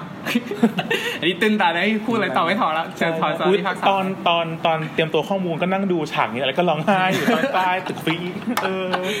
จริงจังถอยซอมารี่ภากคสามคิดว่าใครหลาย ๆ คนที่ดูภาคนี้ก็น่าจะอินเนาะอืมอินมากๆนะคอยซอรี่ภาคสามดูแล้วก็คิดถึงกล่องของกันเล่นของตัวเองที่ตอนนี้อยู่ไหนแล้วไม่รู้อะไรเงี้ยแบบเนอะผุพังไปแล้วอะไรเงี้ยไม่สนใจมันต่อเพราะฉะนั้นเด็กเด็กที่ดูภาคเรื่องนี้ก็น่าจะรักของเล่นตัวเองมากขึ้นเนาะอืม ความคิดว่านะเพราะฉะนั้นการ์ตูนพิกซ่านี่มันมันล้ำไปแล้วเนาะมันเหมือนมันเข้าถึงความเข้าถึงความเป็นมนุษย์อะอืมพี่ว่าไหมใช่เข้าถึงความเป็นเป็นคนเป็นมีเนื้อมีหนังอะไรประมาณนี้เนาะไม่ใช่การ์ตูนแบบอืมปกติทั่วไปแล้วก็เด็กดูก็จะได้ความสุขแบบนึงนะผู้ใหญ่ใช่ดูก็จะได้ความลึกซึ้งแบบแบบผู้ใหญ่อะไรเงี้ยใช่ซึ่งมันก็ประมาณนี้เป็นเรื่องแบบมหัศจรรย์มากชอบมาก สมมติเรามีลูกเอ้ยสมมติอนาคตก็เราพาดูอ่าเราพาลูกเข้าไปดูนะลูกร้องไห้ พ่อก็ร้องไห้ด้วยร้องไห้ด้วยกันเลยอะไรประมาณนี้ แต่ลูกอาจจะร้องไห้ด้วยข้อความอย่างอื่นนะอืมแต่พ่อก็มีข้อความหนึ่งใช่เนาะอะไรใช่ประมาณนี้ใช่เพราะฉะนั้นหนังหนึ่งเรื่องแล้วอย่างที่พี่อันเล่บอก มันมีหลายอย่างมากเลยเนาะอยู่ที่เราโตขึ้น มาเรื่อยๆนะครับ ก็คอยสตอรี่ภาคสามนะครับปี 2010 อ่าทีนี้ก็เป็นภาพยนตร์เรื่องคาภาคสองอันนี้พี่อันเล่ก็ไม่ได้ดูใช่นะก็พี่อันเล่ก็คงไม่มาดูภาคสองนะเพราะว่าไม่ได้ดูภาคแรกใช่ใช่เออเออไม่ดูเหมือนใช่อันนี้ก็เป็นเรื่องค่าภาคสองอันนี้ก็ไม่ได้เข้าชิงออสการ์เลยก็อย่างที่บอกพี่อันเล่ไป เพราะว่ามันไม่ใช่มันเป็นภาพยนตร์ที่สูตรสำเร็จมันเหมือนเหมือนอันนี้ก็เล่าคร่าวๆนะครับ ก็คือภาคสองในตัวไลนี่แมคควีนเนี่ยก็เหมือนไปทำภารกิจมาเป็นเป็นสายลับ เป็นสายลับแล้วก็ขับรถอะไรประมาณนี้อะไรประมาณเนี้ยจากที่เป็นนักแข่งมาอะไรประมาณนี้ ก็เป็นข่าวภาคสองนี้เราข้ามไปแล้วกันเพราะว่ามันไม่ได้เข้าชิงมันไม่ได้มีประโยชน์อะไรมากมายมันเป็นหนังการ์ตูนที่ที่ที่มีเป็นสูตรสำเร็จ อ่า ไม่ได้มีรักโลกหรือว่าไม่ได้มีแบบอินกับ กับเรามากมายนะเหคมือรับนดูก็ติดลมเลยอะไรสักอย่างอ่ามันก็ควบลงมานิดหนึ่งอ่าจากที่มันพีคขึ้นมาตั้งแต่ราคาทูรี่ใช่ไหมอืมเนี่ยดูดิราคาทูรี่ชนะชนะชนะชนะแล้วก็ไม่ได้เข้าชิงเลยนะครับอืมแล้วก็กลับมาอีกทีชนะเลยนะครับอ่าก็ Brave เป็นปี 2012 อันนี้อืมภาพยนตร์เรื่องเบฟ Brave นะครับ ก็อันนี้พี่อันเล่ก็น่าจะดูนะคดูรับดูอ่าดูดูเฮ้ยเป็นหนังแบบแนวมิวสิคอลเรื่องแรกอะเป็นหนังที่แบบอืมตัวละครแม่งร้องเพลงจริงจังในเรื่องอะไรแล้วมันเป็นตัวละครหญิงถ้าดูไทำลายใช่ไหมใช่ตัวละครหญิง ตัวเดียวตัวแรกเลยเป็ใช่นไหมที่พิกซ่าพรินเซสอ่าใช่เออเชื่อจริงๆใช่จริงๆด้วย เป็นเจ้าหญิงของพิกซ่านะอะไรอย่างเงี้ยอ่าแบบเมอริดาที่ที่แบบผมแดงๆหยิกหย่อยหยิกหย่อยแบบทันแล้วก็แลนด์เมื่อก่อนแล้วก็สาย dark เกือบเออถึงขั้นแบบ เข้าป่าตามเวทมนต์ไปสาปคุณแม่กับน้องเป็นหมีแม่เป็นหมีอะรใช่ไหมงี้ยถ้าจะไม่ผิดแม่เป็นหมีกับน้องใช่ไหด้วยแม่กินคัพเค้กอะไรนะใช่ไหมเออแล้วก็กลายเป็นหเป็นหมีมีแม่กับน้องอืมก็เป็นเหมือนภาพยนตร์ที่ที่เหมือนเข้าใกล้ดิสนีย์เนาะเพราะมีเจ้าหญิงอืมใช่ไหมมีเจ้าชายมีเจ้าเจ้าชายแต่ละเมืองมามาสู่ขอมาสู่ขออะไรประมาณนี้ ก็อันนี้ภาพยนตร์เรื่องเบฟได้แอนิเมชันยอดเยี่ยมเนาะแต่ก็เป็นตัวละครที่เป็นผู้หญิงเป็นหลักอืมแล้วพี่มีประเด็นอะไรไหมเรื่องเบฟ ชอบจริงๆอะจำได้ว่ากระแสเรื่องเนี้ยมันไม่ค่อยดีอืมเออแต่ว่าแต่ที่ชอบมากเพราะว่ามันพูดถึงเรื่องของการสื่อสารกันน่ะเรื่องของเป็นความขัดแย้งระหว่างแม่กับลูกอืนะมคือแม่ก็อยากให้ลูกได้สามีเนี่ยได้พอดีๆอยากให้แต่ว่าเป็นเจ้าหญิงที่ดีผู้หญิงที่ดีอะไรอย่างเงี้ยเรียบร้อยอะไรเรียปบระมาร้ณอนี้ยแต่ว่ามาริดาก็ไม่ยอมไงก็แบบว่าโหปล่อยผงฟูฟูๆขี่มายิ่งธนูอะไรอย่างเงี้ยใครไหนก็จะชอบเออแต่ว่าแต่ว่าไม่ได้มีมันจะมีอยู่เพลงหนึ่งที่แม่กับลูกสาวเขาก็ บ่นกันนะแต่ว่าเขาบ่นกันบ่นกันคนละคนละฝั่งอะเออแล้วก็ทำให้เราเห็นว่าโหทั้งสองคนนี้จริงๆแล้วเขาเขาก็รักทั้งคู่เหมือนกัน แต่ว่ามันแค่ไม่ตรงกันที่เรื่องของไอเดียเรื่องของความคิดอะไรเงี้ยซึ่งซึ่งตอนตอนที่เบรฟเข้ามาตอนนั้นน่ะกำลังอินเรื่องของการสื่อสารอย่างสันติพอดี ก็คือเป็นการพูดคุยกันยังไงก็ได้ที่ทำให้คนมันไม่ทะเลาะกันนะนะครับเอออัอันนี้ก็ยากนะพี่เนาะเพราะว่า ก็รู้สึกก็รู้สึกว่าเอ้ยมันมันเข้ามาตรงกับช่วงที่เราให้ให้ความสนใจกับกับเรื่องของการสื่อสาร การคุยกันกับคนอยู่พอดีอย่างให้เงี้ยเข้ากันว่าถ้าเราขัดแย้งเนี่ยคุยกันไม่รู้เรื่องนะก็จะทะเลาะกันละอืมเดี๋ยวไปสาบคนนู้นเป็นหมีอะไรอย่างเงี้ยยุ่งอีกทีนี้เออเราไปแก้คำสาบนะครับเบฟใช่อันนี้ก็สำหรับฟอร์มคิดว่ามันเป็นภาพยนตร์ที่อย่างที่พี่ทะเลบอกไปมันคือตัวผู้หญิงอืมใช่ไหมเป็นเจ้าหญิงเรื่องแรกเลยของพิกซ่ามันเหมือนเป็นเป็นสิทธิสตรีนะอืมหรือเป็นภาพยนตร์ที่เอาชูผู้หญิงขึ้นมาด้เป็นวยเป็นเป็นอืมตัวนำนะเหมือนแบบผู้หญิงไม่จำเป็นต้องเรียบร้อยนะเจ้าหญิงไม่จำเป็นต้องเรียบร้อยใช่ไหมอืมหรือว่าครับแบบเจ้าเจ้าเจ้าเจ้าชายที่มาสู่ขอก็ไม่จำเป็นที่จะต้องแบบเก่งกาจหรือว่าเลิศเลอแบบหล่อมาเลยเพราะว่าตัวที่มาสู่ขอก็ก็ไม่ค่อยดีเท่าไหร่ใช่ไหมเออเจ้าชายส่วนนั้นแต่ใช่ไหมละคนก็เออแต่ละคนก็ไม่ค่อยดีใช่ไหมเออเพราะฉะนั้นมันก็เหมือนแบบเฮ้ยผู้หญิงมันมีสิทธิ์ที่จะเลือกเลือกคู่ตัวเองได้นะ อะไรประมาณนี้เนาะอืมก็ ก็เลือกคู่ที่ดีที่สุดให้ตัวเองอะไรประมาณนี้นะครับอืมภาพยนตร์เรื่องเบฟอันนี้เป็นแอนิเมชันที่ได้ชนะนะครับ ก็อืมอันนี้ฟองก็ไม่ค่อยไม่ไม่ได้ชอบเท่าไหร่นะก็อันนี้น่าจะติงเอาไว้นะ อันเนี้ยเป็นเรื่องที่ขัดละไม่คิดว่าจะชนะอ๋อเอออ่าฮะความคิดว่าเรื่องเรื่องเรื่องเรื่องเบรฟอะในเรื่องในนั้คนวามรู้สึกปีนั้นเหมือนจะมีอีกเรื่องหนึ่งเด่นจำไม่ได้ๆป่าที่มันเจอแต่ว่าก็จำไม่ได้แต่อันว่านี้ไม่ได้ก็จำได้ว่ามันก็ค้านค้าสายตาของคนหลายคนเหมือนกันเรื่องแล้วมันมันมันไม่ยาวด้วยอะอ่า ผมว่ามันประมาณชั่วโมงครึ่งสั้นๆนะชั่วโมงครึ่งเออเนาะพี่แล้วมันก็พลิกจากจากพิกซ่าไปเนาะมันเหมือนแบบใช่มัมีเออเนาะมันมันมันง่ายๆคือมันเข้าดิสนีย์ไปนิดหนึ่งเออเนาะอันนั้นปีนั้นสเปฟอันนี้ก็เดี๋ยวเดี๋ยวเดี๋ยวเราเข้าไปหาแล้วกันครับว่าไอปีนั้นเนี่ยภาพยนตร์เรื่องไหนมันมันมันได้แล้วที่ครับได้เนาะอันนี้เป็นเฟสก็ชนะแอนิเมชันยอดเยี่ยมเนาะอืมจากที่คาเนี่ยปีก่อนเนี่ย ไม่ได้เข้าชิงอะไรเลยอืมคาภาคสองนะครับเป็นจุดเหมือนเป็นเป็นเป็น curve ที่ลงไว้ข้างล่างอืมแล้วกลับขึ้นมาอีกครั้งเป็นอืมเฟสนะครับแล้วก็กลับลงไปอีกครั้งนะครับกับครับ Monster University นะครับอืมปี 2013 ซึ่งอันเนี้ยฟอร์มคิดว่ามันดีนะอืมพี่พี่ฮัลเลย์ก็ดูใช่ไหมดูดูอืดูมดูเป็นไงครับ อันนี้ชอบอันนี้ไม่ได้ไม่ได้เข้าชิงอ่ไม่ฮะได้เข้าชิงแต่ขอว่าไม่มันดีนะขอว่ามันดีกว่าไอ้เจ้าก็เปรียบเทียบกับยากอีกแหละ ถ้าจะเปรียบเทียบกับเบฟเนาะมันคนละสายกันเออเนาะก็อันกัน มอนเตอร์ยูเวซิตี้ครับเป็นไงครับอันนี้ก็มันเป็นหนังที่พูดถึงว่าไม้กับบูเนอะมันมามันมันย้อนเจย้อนกลับได้ใช่ไหมงย้อนกลับไปะรตอนเงี้ยมอนสเตอร์อิงเอเนาะอแล้วที่ชอบอันหนึ่งคือตัวย่อมันคือ MU เฮ้ยอันนี้เออเออชอบชอบชอบเออไอ้ไอ้ไอ้โลโก้ MU ใช่ไหมใช่ใช่โอเคคือมันเป็นหนังที่แบบว่าโอเค MU อะไรเงี้ยไอ้มหาลัยมันก็ใกล้เคียงนะเออคณะเราอะมันก็รวมแบบคนแปลกๆนะพี่ชอบชอบนึกพูดถึงเรื่องของมิตรภาพเป็นหลักอ่าเนอะแล้วก็ ชอบตอนจบที่ว่าสุดท้ายก็เลยนไม่จบถูกเลยออก แต่ว่าอ่าแต่ว่า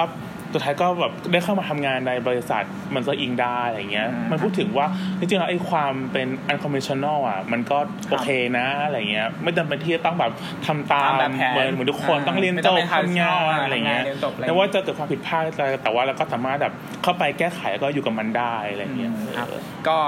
Monster University มันเหมือนย้อนกลับไปตอน Monster Inc นะมันเหมือนเอาอืมตัวละครที่เราที่เราเคยชอบนะปี 2001เนาะกลับอืมกลับมาให้เราเห็นอีกครั้งหนึ่ง แล้วก็ดูว่าเฮ้ยมันมีการเข้ามหาลัยมันจริงจังมากเลย ไม่ใช่มีมีเออวิธีการสอนใช่ไหมว่าจะหลอกยังไงอ่านู่นนี่นั่นใช่คือเขาเรียนกันจริงจังมากเลยไอ้โลกเนี้ยไอ้โลกอืม monster เนี่ยใช่ไหมก็เหมือนจำลองเอาวัฒนธรรมการเข้ามหาลัยของอเมริกาเข้ามาอยู่ใน monster อืมครับเอ่อ Monster University อะไรเงี้ยมีมีเรื่องของแบบอยู่กันเป็นบ้านอืมๆอะไรเงี้ยเป็นชมรมเป็นคลับอะไรของเขาด้วยอะไรอย่างนี้เนาะก็อันนี้ดีนะเพราะว่าอันนี้ครับชอบเหมือนกัน Monster University เนาะแต่ก็ไม่ได้เข้าชิงออสการ์เลยนี่อืมเสียดายมากเลยปีนั้น เพราะว่าปีนั้นปีนั้นฟอร์มดูฟอร์มชอบมากเลยอะฟอร์มรู้สึกว่าเฮ้ยมันตัวละครสองตัวที่แต่ก่อนที่มันจะมาเป็นเพื่อนซี้กันเนี่ย มันอืมมันทะเลาะกันก่อนมีขัดแย้งกันนู่นนี่นั่นเนาะแล้วก็แล้วก็มีมีความสัมพันธ์ที่มันมันมันตรงกับช่วงเวลาเราด้วยเพราะว่าแบบกำลังเข้ามหาลัยนู่นนี่อะไรประมาณนี้เนาะเอออะไรประมาณนี้ก็รู้สึกว่าเฮ้ย การที่มันมีอะไรแบบนี้ มีการ์ตูนแอนิเมชันแบบนี้ ก็เออโอเคดีเหมือนกันเนาะที่เกี่ยวกับเพื่อแบบไทม์ไลน์ชีวิตวัยรุ่นเข้ามหาลัยค้นหาตัวตนอะไรประมาณนี้นะพี่เนาะแล้วก็เรียนไม่จบอย่างที่พี่บอกไปเออเนาะอันนี้แต่ไม่ใช่ความฝันเลยว่าจะเข้ามาเรียนแล้วเรียนไม่จบอะไรอย่างเงี้ยใช่ไม่ไม่ไม่ใช่อะไรอย่างเงี้ยนะครับอ่านี่ก็ Monster University นะครับปี 2013 นะครับอืมทีนี้ ก็หลังจากที่มันเคิร์ฟมันลงนะครับทีนี้มันก็อืมสูงมากเลยอันนี้ อันนี้น่าจะเป็นพิกซ่าที่ใครหลาย ๆ คนน่าที่จะเป็นในดวงใจเลยอันนี้นะครับ ก็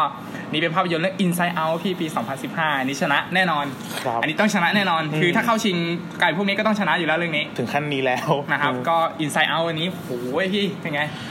โอ้ยตอนนั้นก็ตอนที่มันเข้าก็เริ่มเรียนนิวโรไซแล้วเริ่มเรียนภาษาวิทยาศาสตร์แล้วก็ครับโอ้โคตรอินเลยอะ คืคืออพี่อันนี้พี่น่าจะเนาะดูแล้วแบบแบบ โอ้โห คือเอาความรู้ได้เลยนะพี่ตอนนี้ เออจริงคือมันเป็นเรื่องที่เราสามารถเอาไปเปิดในเลคเชอร์ได้อะแบบเปิดในวิชา intro ครับ to neuroscience อะไรเงี้ยคือครับมันชอบที่มันมันมันวิชวลไลซ์อะมันทำให้เราเห็นภาพการการทำงานในสมอง แล้วก็เรื่องของจิตใจความจำการลืมความฝันเรื่องของอารมณ์จิตใต้สำนึกอารมณ์อะไรเงี้ยว่าว่ามันแบบครับทำงานยังไงก็อืมมันก็ไม่ถูกเป๊ะแต่มันก็แบบเฮ้ยมันก็มี concept ที่มันที่มันตรงอะอะไรเงี้ยอืมชอบชอบมากอืมแต่ฟอร์มฟอร์มไม่มีความรู้อะไรเกี่ยวกับการทางสมองเลยนะครับอืมแต่ฟอร์มก็อินมากนะเออ Inside มันเหมือนมีความความสุขเนาะแล้วก็ความอืมความทุกข์มันเหมือนเป็น coming of age แล้วพี่เนาะใช่ครับการก้าวผ่านวัยเนาะอืมตอนเด็กๆเนี่ยเราก็จะร้องไห้ก็ร้องไห้ไม่มีเหตุผลนะอืมเหมือนเด็กตัวเล็กๆอะอืมร้องไห้ก็ร้องอย่างนั้นแหละไม่มีเหตุผลนะหรือจะมีความสุขก็มีความสุขแบบไม่มีเหตุผลใช่ไหมอืมแต่สุดท้ายแล้วเนี่ยไอ้พวกอารมณ์ต่างๆพวกนี้มันก็มารวมรวมตัวกันนะกลายเป็นลูกแก้วใช่ไหมอืมมีลูกแก้วใช่ไหมมันเหมือนแบบ นั่นพี่เนาะอันนี้มันพูดถึงการเป็นวัยรุ่นน่ะที่ที่พอเราโตขึ้นน่ะเราก็ที่สามารถมีอารมณ์มีบุคลิกภาพที่มันซับซ้อนที่มากขึ้นซึ่งมันไม่ได้เกิดจากการละทิ้ง บางอย่างไปแต่มันคือการหลอมรวหลอมมรวมกันเนอะประสบการณ์เข้ามาใหม่แล้วก็เกิดขึ้นมาเป็นอารมณ์ใหม่ๆขึ้นมาได้อะไรอย่างเงี้ยเหมือนเหมือนเราเราเราแยกมันไม่ได้ละอืมเนาะเราแยกความสุขออกมาไม่ได้ เราแยกความทุกข์ออกมาไม่ได้ มันมันอยู่ด้วยกันนี่แหละเออมันผสมกันอยู่มันมีทั้งความสุขความความทุกข์ในในในเวลาเดียวกัน ในเหตุการณ์เดียวกันอะไรประมาณนี้แล้วเนื้อเรื่องที่มันจะพูดถึงการพยายามที่ตัวจอยที่จะพยายามผลักอืม sadness ออกไปอ่าอะไรเงี้ยมัน ก็เป็นการพูดถึงวัฒนธรรมแบบอเมริกาอเมริกาที่ที่คนเราต้องเข้มแข็งต้องแบบห้ามอืมอ่อนแออมอะไรเงี้ยคือเรื่องอันเนี้ยในความในเรื่องความเป็นจริงอะมันก็กดผู้คนเอาไว้นะคือ แบบแกจะอ่อนแอไม่ได้ แกจะร้องไห้ไม่ได้นะอืมแล้วแกต้องแบบต้องสตรองเนี่ยต้องยิ้มเข้าไว้ ซึ่งสุดท้ายแล้วว่ามันก็ไม่ได้ไงคือเราต้องมีอารมณ์ที่ที่อ่อนแอได้บ้างอย่างเงี้ยซึ่งแล้วฉากที่สุดท้ายแล้ว sadness ก็ได้มาทำให้ทำ หนั่นที่ของตัวเองอะก็เป็นฉากที่อืมที่ดีมากใช่เออพี่เนาะโอเคเนาะอันนี้ Inside Out เนาะคิดว่าใครหลายๆคนน่าจะชอบนะภาพยนตร์เรื่องนี้เนาะก็ดูร้องไห้เลยตอนนั้น อืมเอ้าพี่พี่พี่พันเล่นร้องไห้ไหมวิร้องสี่ร้องจริงๆพี่พี่ทำไมดังนั้นร้องร้องพี่ร้องไห้หมดทุกเรื่องเลยเอเยอะออ่อนไหวมันน่าจะอินนะพี่นะมันเข้าไปแบบระบบประสาทเนาะแล้วก็ อันนี้เรียกว่าเป็นการก้าวไปขั้นของพิกซ่าเลยนะเพราะว่านะพี่เนาะจากที่มาอะไรที่มันจับต้องได้ได้เห็นแต่นี่มันเข้าไปในสมองอะเอาเรื่องของ abstract เข้ามาเออทำให้เป็นรูปร่างขึ้นมาอะไรอย่างเงี้ยใช่อื้อหือแบบ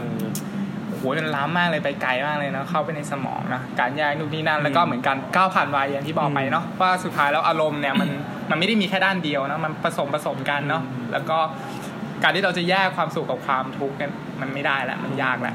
ตอนที่ดูในโรงก็แบบ ดูไปก็ออกไปอะ อ๋อ นี่คือความฝัน อ๋อ นี่คือการลืมคือแบบดูไปแล้วออกไปเหมือนเหมือนเหมือนเขามาเลคเชอร์ให้เราฟังรอบหนึ่งอะไรอย่างเงี้ย เออ สนุกดี แล้วมันมีตัวคอยตัวหนึ่งด้วยที่มันเป็นตัวละครที่มันเป็นเพื่อนเราอะอ๋อแต่เป็นเพื่อนในความคิดเราอะบิงปองอ๋ออ่อ่านั่นแหละคุยอันนี้อินมากเลยว่าฟอร์มมันเคยมีตอนเด็กๆอ่าอ่าครับ พี่ก็มีเหมือนกันเออด้วยเนอะผมว่าใครหลายๆคนน่าจะมีนะแบบเพื่อนใช่เพื่อนในอุดมคติเราอะ เออตอนเด็กๆก็เด็กมากๆเลยหมายถึงเหมือนเราเล่นของเล่นอะอืมเหมือนเราเนี่ยเอา Toy Story มาเล่นอะไรเงี้ยมันก็เล่นแล้วก็มีคนหนึ่งเล่นกับเราอะไรประมาณเนี้ยเนาะแล้วมันอินมากเลยแล้วสุดท้ายเนี้ยไอเนี่ยมันค่อยๆหายไปนะใช่ค่อยๆจางหายไปมันเหมือนเด็กมันโตขึ้นไปเรื่อยใช่ๆซึ่งตอนเนี้ยเราก็เป็นนะเราไม่มีเราไม่มีเพื่อนในอุดมคติแล้วทุกวันนี้ถ้ามันมีเกิดได้บ้าแล้วก็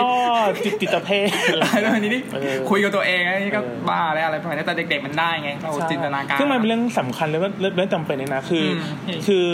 คือบางคนคือเด็กหลายคนก็จะมีเพราะว่าเขาต้องสร้างขึ้นมาเพื่อตอบโต้กับตัวเองอะไรเงี้ยอืมคือบางคนอาจจะแบบเออไม่มีเพื่อนเล่นหรือบางคนอืมอาจจะเจอเหตุการณ์ร้ายๆมาในชีวิตอะก็ต้องพยายามหาวิธีในการ solve ตัวนี้ให้ได้อะก็โดยการเป็นการสร้างเพื่อนในจินตนาการออกมาเอามาคุยกับตัวเองเอามาปลอบตัวเองได้เหมือนกันอะไรเงี้ยก็เป็นเรื่องที่สำคัญในวัยเด็ก อันนี้มันมีปัญหาตอนโตไหมพี่อันนี้ต้องถามความก็รู้นิดนึงถ้าเกิด คือสุดท้ายก็จะหายไปเองอะหายไปเองแต่ว่าถ้าเกิดใช่ไหมถ้าเกิดตอนนี้ยังมีอยู่ก็จะเป็นเหมือนเป็นเหแปลมืกเลยเนี่ยเป็นเหมือนจอห์นแนชอ๋อเป็นเหมือนไอเป็น เออก็คือนั่นแหละเออที่เป็นก็นักคือในนักวิทยาศาสตเออร์เป็นที่ได้รางวัลโนเบลอะ Beautiful เออ Mind beautiful เอออ่อ่า beautiful mind ที่เขาก็คือเป็น schizophrenia ที่ที่หลายคนก็จะเห็นเป็นภาพหลอนขึ้นมาว่าเป็นคนคอยติดตามเรามาหรืออะไรอย่างเงี้ยอ่าเพราะฉะนั้นตอนนี้ถ้าใครฟังอยู่นะครับ แล้วมีเหตุการณ์อย่างนี้นะเราเช็คนะครับว่าตัวเองโตแล้วนะครับเออก็อาจจะมีปัญหานะอะไรอย่างนี้นะครับ ก็อันนี้ก็เป็นความรู้นะครับเนิร์ดโรโยตี้ใช่ไหมพี่ครับโอเคไปฟังได้นี่คือความรู้นะครับสาระเยอะนะครับอ่าก็ อันนี้เป็น Inside Out เนาะอันนี้มีมีนั่นแหละมีตัวละครที่โผล่ขึ้นมานะเป็นตัวในความคิดเราแล้วก็ค่อยๆจางหายไปตอนนั้นนี่ร้องไห้เหมือนกันนะอืมเออเอออันนี้โอเคดีมากๆนะครับ Inside Out แล้วก็หลังจากนั้นก็เป็นปีอ่านี่เข้าปีเดียวกันเลยคือ The The Good Dinosaur อ๋อนะครับก็ปี 2015 นี่ก็ไม่ได้เข้าชิงก็อืมมันก็ไม่น่าแปลกใจอะไร เพราะว่า Inside Out มันเข้าชิงไปแล้ว อันนี้พี่อเล่ได้ได้ได้ดูไหมดูดูดูอ่าก็เป็นชอบเหมือนกันชอบชอบชอบชอบหมดทุกเรื่องเลย คือคือหนึ่ง Good Dinosaur มันชอบตรงที่ว่าหนึ่งเลยคือมันมีเหตุผลเนี่ยคือที่ว่ามนุษย์กับไดโนเสาร์มันอยู่ด้วยกันได้เพราะว่าอะไรเพราะว่าไอ้ดาวไอ้ดาวตกไอ้ดาวดาวตกอะมันมันไม่ตกไงอ่ามันพุ่งมันเลยไปอะไรเงี้ยมันเลยไปมันไม่เหมือนกับไอซ์เอที่แบบว่าอ่า อยู่ดีก็เจอดูดีก็แบบมนุษย์ก็เจอกับ T-Rex ได้อะไรเงี้ยอ่าอันนั้นมันมันแบบมันไม่มีเหตุผลแต่ว่าอันเนี้ยมันมีเหตุผล sup อืม support โอเคยอมรับได้ว่าอย่างเงี้ยในฐานะนักชาวทิยา แล้วก็รู้สึกว่าเป็นหนังที่แทบไม่มีคำพูดเลยอะใช่เอออันนี้ก็แบบดีเหมือนกันเนาะเชี่ยเพราะว่าไอตัวโคตรดีไอตัวเด็กตัวเล็กๆมันพูดไม่ได้นะพี่เออใช่ไหมแล้วมันก็มาเจอกับตัวไดโนเสาร์มันเป็นครอบครัวเนาะใช่ต้องเหมืมาอนครอบครัวแล้วก็เป็นไดไดโนเสาร์ที่เหมือนทำทำไร่ปะ ก็จะไม่ผิดเหมือนแบบทำไร่กันเป็นไดโนเสาร์ที่รักสงบครอบครัวนี้อะไรประมาณนี้นะแล้วเหมือนตัวตัวที่เกิดมาตัวแรกเนี่ยตอนแรกเนี่ยมีไข่ใบใหญ่มากอ่าแต่ตอนเกิดมาปุ๊บเนี่ยตัวเล็กนิดเดียวอืมอะไรประมาณนี้เนาะเป็นตัวตัวไดโนเสาร์แล้วก็เหมือนมีเด็กชายหนึ่งคนมาขโมย ขโมยกินข้าวโพดอืมใช่ไหมแล้วก็พ่อเนี่ยก็สั่งให้ไอตัวไดโนเสาร์ไอตัวเนี้ยไอตัวที่อ่อนที่สุดเนี่ยที่เกิดมาเนี่ยอืมคอยเฝ้าระวังไอเด็กตัวนี้เนาะแล้วก็ไปเจอเด็กตัวนี้อืมแล้วก็ พยายามแล้วเด็กนี้ก็หนีไปคือปล่อยหนีไปได้ ไม่ไม่กล้าไม่กล้าที่จะฆ่าเด็กอ่าอะไรประมาณนี้ เป็นไดโนเสาร์เป็นกู๊ดไดโนเสาร์นะไดโนเสาร์ดีเนี่ยเอออะไรประมาณนี้ แล้วเหมือนพ่อก็ ก็พาไอตัวไดโนเสาร์เนี่ยลูกไปตามล่าหาเด็กน้อยคนนี้ แล้วเหมือนพ่อก็พักตกอืมใช่ไหมมีมีน้ำมีอ่าน้ำตกใช่ไหมอ่ามีมีน้ำพาไปแล้วพ่อก็ตายอะไรประมาณนี้ แล้วตัวไดโนเสาร์ไอ้ตัวเนี้ยก็ เหมือนเหมือนเหมือนพัดหลงกับครอบครัว เพราะว่าตกลงไปในน้ำเพื่อไล่เด็กตัวนี้อะไรประมาณเนี้ยแล้วก็เป็นเรื่องราวขึ้นมา ซึ่งไม่ค่อยมีคำพูดเท่าไหร่เนาะใช่เพราะว่าตัวเด็กก็พูดไม่ได้อะไรประมาณนี้เนาะกุนไดโนเสาร์อันนี้ก็น่ารักเนาะน่ารักแล้วก็ดูแล้วก็คิดถึง Little Foot อืมเพราะว่าเพราะว่าไดโนเสาร์ในในเรื่องเนี้ยกับตัว Little Foot อะในเรื่องอ่า The Land Before Time ก็คือพันธุ์เดียวกันอ่าเออคือไอ้เขาอยากกินพืชอะไรเงี้ยอืมก็ความรู้อีกแล้วคิดนะ ถึง Little Foot อ่าครับโอเคแล้วก็ได้อุ๊ยเป็นตอนสีเขียวฉากตอนจบฉากลากันนี่โอ้โหอืมเศร้าอีกแล้ว คือคือเป็นก็เซอร์ไพรส์เพราะว่าก็ไม่คิดว่ามันจะมันจะพลิกมาเป็นแบบฉากเศร้าได้ขนาดนี้อะไรเงี้ยก็เป็นก็ฉากที่สุดท้ายแล้วก็ทั้งคู่ก็ต่างเจอครอบครัวของตัวเองเจองี้ยบรรพบุรุษของตัวเองก็เนาะต้เจอคนแล้วก็ลากันลากันไปเนาะโอ้โหก็ดีนะเศร้าไดโนเสาร์ร้องไห้ด้วยนั้นขับกราฟิกนี่แบบ น้ำตาไดโนเสาร์เฮ้ยขนาดนี้เลยว่าเออ น้ำตาไดโนเสาร์ร้องไห้นะครับอืมก็แต่ Good Dinosaur ไดโนเสาร์ดีเนาะอันนี้เนาะอืมก็แตกต่างจากพวก Jurassic Park เนาะอันนี้เนาะก็คนละเรื่มีองตัวตัวตัวอย่างใหม่แล้วพี่อันได้ดูยังอ่าดูแล้วแล้วเนาะดูต้องการที่จะมีไดโนเสาร์เยอะแยะเนาะอืมอืมทางการเลอะเทอะนะดูแล้วคือแต่เรายังไม่ดูไงเราพูดไม่ได้อ๋อว่ามันมันดีหรือไม่ดีนะแต่เราดูกับ trailer เรารู้รู้สึกว่ามันน่าจะ เออนะเออเริ่มเยอะแต่ใครชอบไดโนเสาร์ก็น่าจะชอบแล้วก็ดูมากันเต็มเลยอะไรอย่างนี้เนาะแต่ว่าถ้าเกิดแต่ดูแล้วห้ามคิดมากกับเรื่อง T-Rex นะอืมครับเพราะตอนนี้ T-Rex เขารู้แล้วว่ามันมีขน แล้วแบบอืมแบบมีขนเป็นสีสีๆแล้วก็ตัวมันก็ไม่ได้ใหญ่เหมือนกับในในหนังเหมือนในก่ย่างเงี้ย Jurassic Park แล้วแล้วแบบมันก็แค่ตัวก็คือประมาณไก่ตัวใหญ่ๆ ที่มีขนจริงเยอะพี่ๆอะไรเงี้ยเออขนาดนั้นเลยคือตอนนี้มันไม่น่ากลัวดิอย่างเอเงี้อยคือใช่คือไอความรู้ทางทางบัมพชีวินน่ะมันเริ่มแบบเริ่มทำให้เราเข้าใกล้ความจริงเรื่องของ T-Rex มากขึ้นอะไรเงี้ยก็ ทำร้ายความฝันวัยเด็ก เออดังนั้นแต่ตอนนี้พี่ดูก็จะแบบเออไม่ค่อยอินเท่าเท่าตอนเมื่อก่อนแล้วอะไรเงี้ยอืมประมาณนี้นะพฤติกรรมมีความรู้เยอะนี่ก็มีปัญหาเหมือนกันด้วยพี่จริงจริงๆดูเยอะแล้วก็จะไม่ค่อยอินกับหนังหนังเออเรื่องนะนั้นไม่ค่อยมีเหตุผลโอเคนะเพราะแต่คนที่ไม่มีความรู้อะไรเลยนะครับ ก็จะอันนี้เป็นประโยชน์ของคุณนะไม่ใช่ว่ามีความรู้เยอะแล้วแบบจะจะใช้ชีวิตได้ได้มีความสุขมากขึ้นอะไรอย่างนี้นะก็ แต่ก็ต้องมีความรู้บ้างเหมือนกันนะพี่นะก็ บางทีเหมือนเราก็เองก็ต้องยอมที่จะเสียเงินร้อยกว่า200บาทอะเพื่อเพื่อที่จะไปยอมให้พุ่นกับหลอกเราครับในโรงหนังอะไรอย่างเนาะเงี้ยแล้วตอนนั้นเราก็โดนหลอกนะเพราะว่าอย่างที่บอกนะภาพยนตร์มันเป็นเรื่องแต่งนะพี่เนาะอืมมันเกือบเก้าสิบแปดสิบเปอร์เซ็นต์มันเป็นเรื่องแต่งเนาะเพราะฉะนั้นเราอืมไม่ต้องทะเลาะกันอะไรมากมายนะเอาจริงเอาจังมากเลยประมาณนี้นะอ่าโอเคนะครับ ก็ The Good Dinosaur นะครับครับก็อันนี้ไม่ได้เข้าชิง แล้วก็อืมหลังจากนั้นนะครับปี 2016 นะครับอืม Finding Dory นะครับอันนี้อืก็มไม่ได้เข้าชิงเนาะอันนี้มันเหมือนเป็นภาคแยกจาก Finding Nemo เนาะ Nemo แล้วก็แต่มันต่อกันเนาะต่มัอนเป็นกันมันเป็นต่ตัอวกันตัว Dory ใช่ไหมครับใช่ไอตัวสีสีฟ้าฟ้าๆนะพี่เนาะใช่เหมือนจะเป็นโรคความจำสั้นมะใช่ถ้าจะไม่ผิดขี้ลืมอ่าอะไรเงี้ยอันนี้เป็นไงไหมครับพี่ Finding Dory ก็เป็นอีกหนึ่งสายเขียวของพิกซ่าเหมือนกันเรื่องของการรักโลกแต่ว่าครับอันนี้จะพูดถึงเหมือนกับ ธีมหลักอะมันคือเรื่องของความเครียดของสัตว์ที่อยู่ในที่กักขังอะเออคือดูแล้วแบบโห อย่างนี้แล้วแบบอควาเรียมเขาไม่ด่าพิซซ่าตายหรืออะไรเงี้ยมาบอกว่าสัตว์ที่อยู่ในอควาเรียมจะแบบมีความเครียดอะไรเงี้ยคืออมก็จะมีสัตว์หลายตัวที่เราเห็นว่าเขาเขาย่ำแย่จากมนุษย์อะเช่นแบบไอ้ดาวทะเลอะไรเงี้ยอืมที่เราเห็นว่าเขาจะเป็นชอบอยู่ในบ่อที่ให้เด็กเอามือไปจับได้เงี้ยจริงแล้วอะ ดาวทะเลก็จะเองก็จะเครียดมากอะไรเงี้ยคืออืมเครียดคือแบบมันก็จะพยายามแบบปล่อยเมื่อกออกมาอืมสร้างตัวเองอะไรเงี้ยหรือว่าหรือว่าก็จะมีตัวละครอย่างเช่นไอตัวหมึกแฮงค์ใช่ป่ะที่มันมีหนวดเหลือแค่เจ็ดเส้น หรือว่าแบบวานเบลูก้าที่มันแบบมันอืมมันขี้อายมันไม่กล้าปล่อยเสียงออกมาอะไรเงี้ย คือก็เห็นว่าเนี่ยเวลาสัตว์ที่ไปอยู่ในสภาพแวดล้อมที่มันไม่ไม่ไม่คุ้นเคยอะไม่ธรรมชาติเนี่ยมันจะมีความความเครียดที่มันที่มันเกิดขึ้นแล้วก็ มันเคยมีข่าวมีข่าวครับที่เยอรมันตัวหนึ่งที่เขาที่มันฆ่าตัวตายอืมเออคือ คือแบบเป็นมีข่าวที่ที่แบบเป็นนักร้องหรือเปล่าไม่ใช่ไม่ใช่ไม่ใช่เป็นเป็นไม่ใช่นักร้องเกาหลีใช่ไหมไม่ใช่ไม่ใช่ไม่ใช่ใช่ไหมเป็นอันนี้เป็นเป็นหมีขาวที่เป็นดาราโอเคในเราเล่นพี่ในเราเล่นกษัตริย์ในเยอรมันแล้วก็อืมท้ายแล้วรู้สึกว่าเฮ้ยมันมันมีอาการแปลกๆอะที่ไม่เหมือนกับหมีขาวอืมทั่วไปแล้วก็ท้ายก็เพราะว่ามันก็ไอค ล้ายๆกับจอมใจอะอืมเออแล้วก็แล้วก็เสียชีวิตอะไรอย่างเงี้ยคือก็เป็นพิซซ่าที่พูดถึคืงอเรื่องสัตว์มันก็มีชีวิตประเด็จิตใจนะพี่เนาะเราแบบไปกักขังมันเนาะใช่ก็ทำให้เราเปลี่ยนเหมือนกันเนาะเวลาไปดูพวกอะคาเรียมอะไรพวกนี้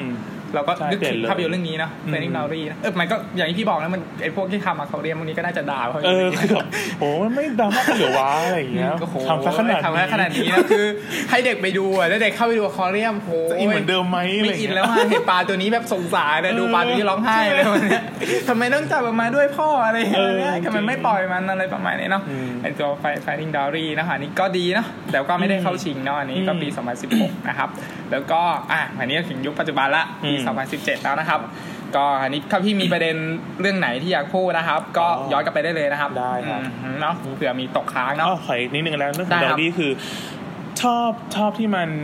พูดถึงความหลากหลายของคนเนี่ยคือครับคือฉันว่าตัว Dory มันขี้ลืมเนอะตอนตอนในเด็กอะมันอืมก็เคยถูกแกล้งถูกบูลลี่มาเหมือนกันอืมอะไรเงี้ยทำให้ตอนโตขึ้นแบบ Dory ก็กลายเป็นคนที่แบบไม่ไม่ไม่มั่นใจในตัวเองอย่างเงี้ยมีมี self-esteem อะมีความ มีความภาคภูมิใจในตนเองต่ำอะไรเงี้ยอืมแต่ว่าในหนังอะมันจะมีอยู่ช่วงที่สุดท้ายแล้วอะทาง Nemo และ Marlin อะก็แบบ โอเคงั้นถ้าเกิดเรามาคิดแบบ Dory การอะไรอย่างเงี้ยทำให้เรารู้สึกว่าเฮ้ยแบบวิถีแบบ Dory มันก็มีประโยชน์ของมันเออก็สามารถนำมานำมาใช้กับตัวเองได้คือเรื่องของการใช้สัญชาตญาณนำหน้าไปเลยอะไรอย่างเงี้ยแล้วก็ทำให้เรารู้สึกว่าเฮ้ยคนหลายคนมันก็มีความหลากหลายไม่เหมือนกันดังนั้นก็ก็ไม่ใช่การไป blame แต่มันคือการแบบอบอบอุ้มความหลากหลายนั้นเอาไว้ในในสังคมได้อะไรอย่างเงี้ย นะครับอันนี้ก็คือ Fighting Nemo Fighting Dory อ่าอืมนะครับ ก็ทีนี้ปี 2017ปีนะครับนี้แล้วอ่าก็คือในที่สุดอ่ามีภาพยนตร์เรื่องคาภาคสามก่อน อันนี้พี่อะไรไม่ได้ดูเชียร์ข้ามไปเลยอันนี้ก็ข้ามไปเลยภาพยนตร์คาโอเคคาภาคขอโทษสามนะครับ ก็อันนี้เป็นตัวอะไรนี่แม็กฟีนกลับมาอีกแล้วอ่าแต่ทีนี้อะไรนี่แม็กฟีนก็มีลูกศิษย์มีลูกศิษย์อะไรประมาณนี้อะไรประมาณนี้ก็คือได้ดูไหมโฟดูให้ผมดูทุกเรื่องเลยอ๋ออ่อ่าพิกซ่าคาจริง ๆ ก็ อันนี้เป็นคาภาคสามแล้วก็เป็นปี2017อ่าทีนี้มาถึงข้ามไปเลยนะครับคาภาคสามอันนี้เพราะพี่อันเล่ไม่ได้ดูด้วยเนาะก็ทีนี้มาถึงแต่มันดีนะ มันมันไม่ได้แย่นะ คือการ์ตูนการ์ตูนพิกซ่ามันทำดีอยู่แล้วแหละมันทำกราฟิกดีทรงดีไซน์อะไรพวกนี้มันดีอยู่แล้วนะครับครับอ่าทีนี้ก็อ่าภาพยนตร์เพิ่งเข้าไปสดๆร้อนๆครับภาพยนตร์เรื่องโคโค่นะอันนี้ปี 2017 ก็เป็นไงครับพี่ให้พี่อันเล่พูดก่อนแล้วกันภาพยนตร์โคโค่ก็เป็นเรื่องที่ เซอร์ไพรส์เอาไว้ดูร้องไห้ไหมโอ้ร้องไห้นะยใครไม่ร้องไห้ นี่นะขอดูมือหน่อยอะไรจิตใจทำด้วยอะไรนะดูไม่ร้องไห้เลยเออเออแต่ไม่ได้ว่านะครับบางคนอาจจะไม่ร้องไห้ใช่นะครับใช่อ่าคือ มันน่าจะอินกับคนหลายคนเลยเพราะคนจีนที่แบบว่าอืมครับมีวัฒนธรรมเชงเมงอ่าอะไรอย่างเงี้ยเออเพราะมันก็พูดถึงเชงเมงเชงเมงของชาวเม็กซิกันที่แบบว่าจะมีวันที่คนตายใช่ป่ะได้กลับมาแต่ว่าการจะได้กลับมาได้คือลูกหลานก็ต้องมีการตั้งแท่นคล้ายๆคล้ายๆท่านบูชาอืมย่างเงี้ยต้องมีพบกับรูปต้องมีรูปครับเออเอาไว้เอาไว้ที่บ้า Day น of the อะไรอย่าง Dead เงี้ยวันเออความตายอะไรประมาณนี้ครับก็ เสือเป็นหนังที่มันพูดถึงแบบวัฒนธรรมของชาวเม็กซิกันนะที่เป็นเรื่องแรกๆแล้วก็มีทั้งเพลงมาประกอบอืมซึ่งการใช้เพลงมันก็ต่างจากในในเบรฟคือเบรฟนี่คือตัวละครดีๆมันก็ร้องเพลงร้องขึ้นเพลงใช่ไหมมาแบบมันมิเป็นวสิควลมา musical แต่ว่าใช่ไหมอันนี้มันมันคือแบบเป็นหนังที่ใช้เพลงประกอบเอาเพลงอ่าเอาเพลงมาเป็นตัวดำเนินเรื่องจริงจังอะไรเงี้ยใช่ครั้งแรกซึ่งมันไม่ใช่แบบอยากจะร้องเมื่อไหร่ก็ร้องมันมีเหตุผลของการร้องเพลงอยู่การร้องเพลงใช่อันนี้เนาะ ก็อันนี้ Cocoเนาะคิดว่าเรา spoil ได้แล้วแหละแล้วมันเข้ามาหลายสัปดาห์โอแล้วเคได้คิดว่าเราพูดได้เต็มที่เนอะก็มันจะออกแล้วมั้งมันจะออกแล้วพรุ่งนี้ก็เนาะหมดละเออมพรุ่งนี้ก็น่าพรุ่งนี้ก็น่าจะหมดละนะครับอืมเข้าอยู่ใน Coco ก็ อันนี้เราก็ชอบเหมือนกันเนาะพร้อมอืมพร้อมก็ชอบแล้วพอก็คิดว่าเนี่ยมันได้เข้าชิงแอนิเมชันยอดเยี่ยมแน่ๆเนาะอืมแล้วก็คิดว่าน่าจะได้นะพี่น่าจะเป็นน่าจะได้แหน่าละจะได้เพราะว่าปีนี้ก็จำแอนิเมชันเด่นๆเรื่องอื่นไม่ได้อะเดี๋ยวมันจะมีเรื่องอันนี้เข้า Loving Vin เออ Loving Vincent อันนี้ก็เข้าแต่เขาคิดว่าไอ้นี่มันนอนมาแล้วแหละพอดูจากไทม์ไลน์ของเราเนี่ยก็พิกซาเข้าชิงชนะ ชนะชนะอืมครองไปหมดแล้วอะอืมเหมือนตอนนี้แบบครองจักรวาลแอนิเมชันไปแล้วฝั่งนั้น ก็คือไม่ว่าใครจะเข้าชิงก็ตามเนี่ยพิกซาก็มีตัวเต็งประมาณ 80%ไปละอืมเนาะแต่ว่าไม่ใช่ว่ามันไม่ดีเนาะมันเข้าชิงมันสมควรได้นะพี่เนาะก็เราคิดว่าโคโค่เนี่ยน่าจะได้เข้าชิงเนาะอือฮึนี่ประเด็นของโคโค่มีอะไรไหมพี่โห เยอะนะคือประเด็นว่าคือเรื่องของชื่อเรื่องเลยอะคืออืมคือตอนที่พี่เข้าไปดูอะพี่ไม่ได้อ่านเรื่องย่ออมก็ครับก็มาเซอร์ไพรเราก็ส์ไม่รู้ว่าอะไรนะเชื่อเราไม่โครู้อะไรโค่เลยมันไม่ใช่ชื่อของตัวเอกใช่โคโค่เป็นชื่อของแบบคุณยายแบบเป็นแบบยายทวดนี่อย่างว่าเออเนี่ยเป็นของในบ้านซึ่ง โอ้โหก็ แล้วสุดท้ายหนังก็คือพูดถึงเรื่องของความทรงจำเรื่องของความตายเงี้ยจริงๆแล้วแต่แล้วความตายมันไม่ใช่จุดจบอะอื มเออมันเหมือนทำให้เรารู้สึกว่าเฮ้ยความตายมันไม่ได้น่ากลัว แต่การเออสิ่งที่น่ากลัวที่สุดคือการถูกลืมอืมนะผมคิดว่าอันเนี้ยโอ้ยตอนที่ได้ได้เมสเซจอันนี้นะผมคิดว่าโอ้ย เออมันมันก็ตรงนะมันเหมือนเราเราพยายามทำอะไรเนี่ยเหมือนเราอัดรายการอย่างเงี้ยนะมันก็อยู่อย่างเงี้ยนะพี่มันอยู่ในซาวคลาวนี่แหละที่เราคุยกันเนี่ยเพราะฉะนั้นเนี่ยอ่าฮะผ่านไปสิบปีถ้ามันไม่ล่มไปก่อนนะมันก็ยังแบบมันคือความทรงจำเราอะใครสักคนสมมติเราเป็นอะไรขึ้นมานะใครสักคนมาฟังอะเราก็ยังอยู่ในเนี้ยเนาะอืมเรายังแบบมีตัวตนอยู่นะเหมือนมีคนจำได้เพราะฉะนั้นเราอัดอัดกันอยู่ใช่ไหมพี่อืมก็ อย่างเงี้ยเนาะเราก็อัดเข้าไปเนาะแล้วก็มันก็บรรบรรจุความทรงจำของเราในช่วงเวลาหนึ่งเอาไว้เนาะผมก็คิดว่าไอ้ตัวโคโค่เนี่ยมันให้ประเด็นของการการถูกลืมอืมเนาะแล้วก็ให้ประเด็นเกี่ยวกับครอบครัวด้วยเนาะแล้วก็มีประเด็นความฝันในวัยเด็กด้วยนะพี่อืมหรือว่าแบบอยากจะทำอย่างนี้ แต่ว่าครอบครัวไม่ให้ทำอะไรอย่างนี้เนาะพี่เนาะใช่ไหมพี่มีความคิดแบบนี้ไหมคือ คือเหมือนกันแล้วก็มันพูดถึงที่ว่าจริง ๆ แล้วอะการตายอะมันไม่ใช่แค่แค่ตัวตัวเราจากไปแต่การตายจริงคือการที่ไม่มีคนจำเราได้ต่างหากอืมเออ อันนี้สำคัญเนาะสำคัญมากคือ มันแสดงเห็นเลยว่าเฮ้ยมันทำให้ พี่อะอยากอยากไปเชียงใหม่ทุกปีอะเออคืออย่างตอนแรกคือคิดอย่างที่พี่เหมือนเนี่ยฟอร์มไม่ได้แบบคลิกเกี่ยวกับทีหรอกแต่ว่าคนที่แบบเออแบบมีเชงเม้งอะไรเงี้ยแบบใช่เข้าไปดูเรื่องนี้แบบอืมรู้สึกแบบคลิกไปเลยคืออย่างคืออย่างที่ผ่านมาเนี่ยพี่ก็จะครับเริ่มไม่ค่อยอินกับเชียงเม้งแล้วรู้สึกว่ามันก็ด้วยความที่เราเรียนวิทยาศาสตร์มาแล้วก็รู้สึกว่าเฮ้ยมันก็แบบมันไม่มีแล้วพิธีกรรมตายแล้วเออพิธีกรรมล้างหลังไม่มีหรอกอะไรเงี้ยเออก็ทำไมร้อนๆอยู่บ้านก็ได้แต่ว่า แต่ว่าพอไปดูมาเฮ้ยมันแบบ เปลี่ยนเลยเว่าคือแบบจะไปทุกปีให้ได้อะเออแล้วรู้สึกถึงว่าแม้ว่าเราจะไม่เชื่อเราก็มันจะมีโลกความตายในใช่สิ่งแต่เรารู้สึกอินนะเออก็เหมือนเราเราเราจำเขาได้เออแล้วรู้สึกว่าการที่มีรูปอากงอาม่าอยู่อืมที่ครับบ้าน แล้วก็เราไปไหว้ในวันวันตายทุกปีเราไปใช่ไหมทุกปีอะมันคืออมันเป็นความหมายของการแบบสืบสืบทอดเรื่องราวบรรพบุรุษเออให้มันสืบไปเรื่อยๆอะแล้วแล้วมันทำให้เราไม่ไม่ลืมรากอะ เออคืออย่างอย่างตอนนี้ก็สึกเสียดายเหมือนกันที่ตัวเองก็ไม่รู้ว่าจากเมืองจีนเนี่ยมันมาจากไหนเหมือนกัน คือมารู้ทีนึงก็โอเคก็อากงอาม่ามาจากมาจากมาจากเมืองจีนมาอ่าอย่างเงี้ยแต่ว่าพอเราไปก่อนป่านนั้นก็ไม่รู้แล้วอาจอะไรจะเงี้ยรู้แล้วก็สึกเสียดายเหมือนกันแต่ว่า มันก็ทำให้เราไม่ลืมร่างเหมือนกับในเรื่องโคโค่สุดท้ายแล้วก็ทำเลยว่าอ๋อที่ ที่ทำไมต้องเป็นทำรองเท้าเพราะว่าก็มาเกิดเรื่องเรื่องของดนตรีนี้เข้ามาเรื่องของดนตรีที่แบบอยู่ดีหายไปก็พิษอกหักเนี่ยสุดท้ายต้องมาทำรองเท้าแทนแล้วสุดท้ายก็ได้กลับไปถูกรักเงาตัวเองเออว่าสุดท้ายถูกรักแล้วบรรพบุรุษตัวเองเนี่ยทำอะไรมาก่อนเอออะไรก็ประทำมาณให้นี้เรารู้สึกว่าเรามีตัวตนที่แข็งแรงมากขึ้นอยู่บนโลกอะที่เราไม่ใช่อยู่ดีลอยมาแต่ว่าเราคือเราเรามันมีก่อนหน้าเรามันมีก่อนหน้าเราเออก่อนที่จะมาเป็นเราเนี่ยมันมีก่อนหน้าเรานะอืม เพราะฉะนั้นมันก็เหมือนทำให้เราแบบกลับไปโฟกัสกับครอบครัวอืมใช่ไหมพี่ก็ถ้าไม่มีปู่ย่าตายายก็ไม่มีเราแน่นอนอืมเพราะจะไม่มีพ่อแม่เราเออใช่ไหมใช่ใช่ไหมก็หรือถ้าแบบรุ่นทั่วไม่มีทั่วก็จะไม่มีปู่ย่าตายายเราอืมเพราะฉะนั้นคนในครอบครัวมันสำคัญนะพี่เนาะอืมก็ก็ถือเป็นการชูประเด็นครอบครัวอีกครั้งหนึ่งเนาะของของภาพยนตร์เรื่องโคโค่นะครับ แล้วก็ประกอบเสียงเพลงด้วยอันนี้อืมเป็นไงบ้างพี่เสียงเพลงโหดีเนาะ Remember Me อะเป็นเพลงที่อ่าอันนี้แต่งมาก็แต่ว่าใช้คุ้มเพื่อมากเออคุ้มยิงอันนี้รีวิวมันบีทก็เออเป็นเพลงที่มีรีพ i ส์หลายรอบมาก แล้วก็อ่าแต่ว่าแต่ละรอบก็มีเหตุผลของมันในการอ่ารีพ i ที่ที่ใช่ดีมาก แล้วก็แบบทั้งอารมณ์ความรู้สึกก็ต่างกันด้วยนะพี่เนอะเอออ่ามีมีเป็นเพลงกล่อมนอนเป็นเพลงที่อ่าเป็นเพลงพีคของเพลงแต่แล้วก็เป็นเพลงท้ายที่เรื่องอะไรทำให้เราร้องไห้เออแบบก็แบบมันโอเคนะทั้งทั้งที่เนื้อเพลงมันก็เป็นเนื้อเพลงเดียวกันนึกเห็นเดียวกันแล้วก็ใช่สั้นๆอะไรอย่างใช่เงี้ยสั้นๆแต่ว่านาทีกเฮ้ย ว่าคนเรามันใช้มันใช้ได้คุ้มมากเลยกับจังหวะนั้น ใช่ไหมพี่ใช่อันนี้เป็นดนตรีประกอบนะดีมากก็ได้น่าได้เข้าชิงแหละ Remember B ครับก็ก็อยากเห็นเพลงเนี้ยอยู่ในช่วงที่ออสการ์เขาจะรำลึกถึงถึงคนที่จากไปอืมมันต้องมีอะเออมาเขาน่าทำโชว์นี้ขึ้นมาโอเคครับก็อันนี้ฝากไปถึงออสการ์นะแต่เขาคงฟังไม่รู้เรื่องนะเราพูดภาษาไทยกันอันนี้นะก็เป็นโคโค่แล้วก็มีอะไรค่ะโคโค่ที่สดๆร้อนๆนะเดี๋ยวคิดก่อนอันนี้เผื่อใครยังไม่ได้ดูนะเผื่อมันยังอยู่นะอืมก็ลองไปเข้าเข้าไปดูได้โคโค่ มีประเด็นอะไรอีกนะก็นั่นแหละประเด็นเกี่ยวกับการที่เด็กคนหนึ่งโตมาอยากที่จะเป็นเนาะแต่ครอบครัวไม่ไม่อยากไม่อยากให้เขาทำแบบแบบนี้อะไรมีประมาณนี้ แล้วก็อยากจะพิสูจน์ให้ครอบครัวเห็นว่าเนี่ยเขาอยากเป็นนักดนตรีได้กราฟิกก็ดีมากกรนะฟิพี่ดีมากฉากสอัวนยนี้มากคือโหเมืองโลกแห่งความตายคือแบบโคตรสวยเลยอะแล้วก็เพิ่งไปอ่านเบื้องหลังมาครับแบบโอ้โหแบบ มันใช้ AI ใช้ Machine Learning เป็นตัวอืมเป็นตัวเติมโคมไฟอะไรเงี้ยอืมคือมันมีโคมไฟประมาณแบบเป็นสองแสนกว่าดวงในเรื่องอะคือถ้าเกิดแบบเอาคนไปเติมอะคงใช้สิบสิบปีในการเสือว่า นี่คือใช้ไม่ใช่ learning ในการเป็นตัวช่วยในใช้การตัวปัญญาเติมประดิษฐ์เออเติมเติมโคมไฟอืมแล้วก็ถึงไอ้กลีบดอกดาวเรืองดอกแมวดีโกอะไรเงี้ยครับโหก็แบบฉาบเป็นสะพานละเอียดมากใช่ไหมแบบเห็นเป็นกลีบกลีบขึ้นมาอะไรเงี้ยสวยมากนะนี่ถึงฉากแบบนี่ล้ำมากถึงแบบ ไอตัวลิ้นของดันตัวดันเต้เองอะไรเงี้ยอืมก็เขาก็บอกว่าเนี่ยมันใช้เทคโนโลยีเดียวกันกับหนวดหมึกใน Finding Dory มันก็เลยแบบเคลื่อนไหวได้แบบพลิ้วไหวอะไรเงี้ยเป็นลิ้นที่มันทำได้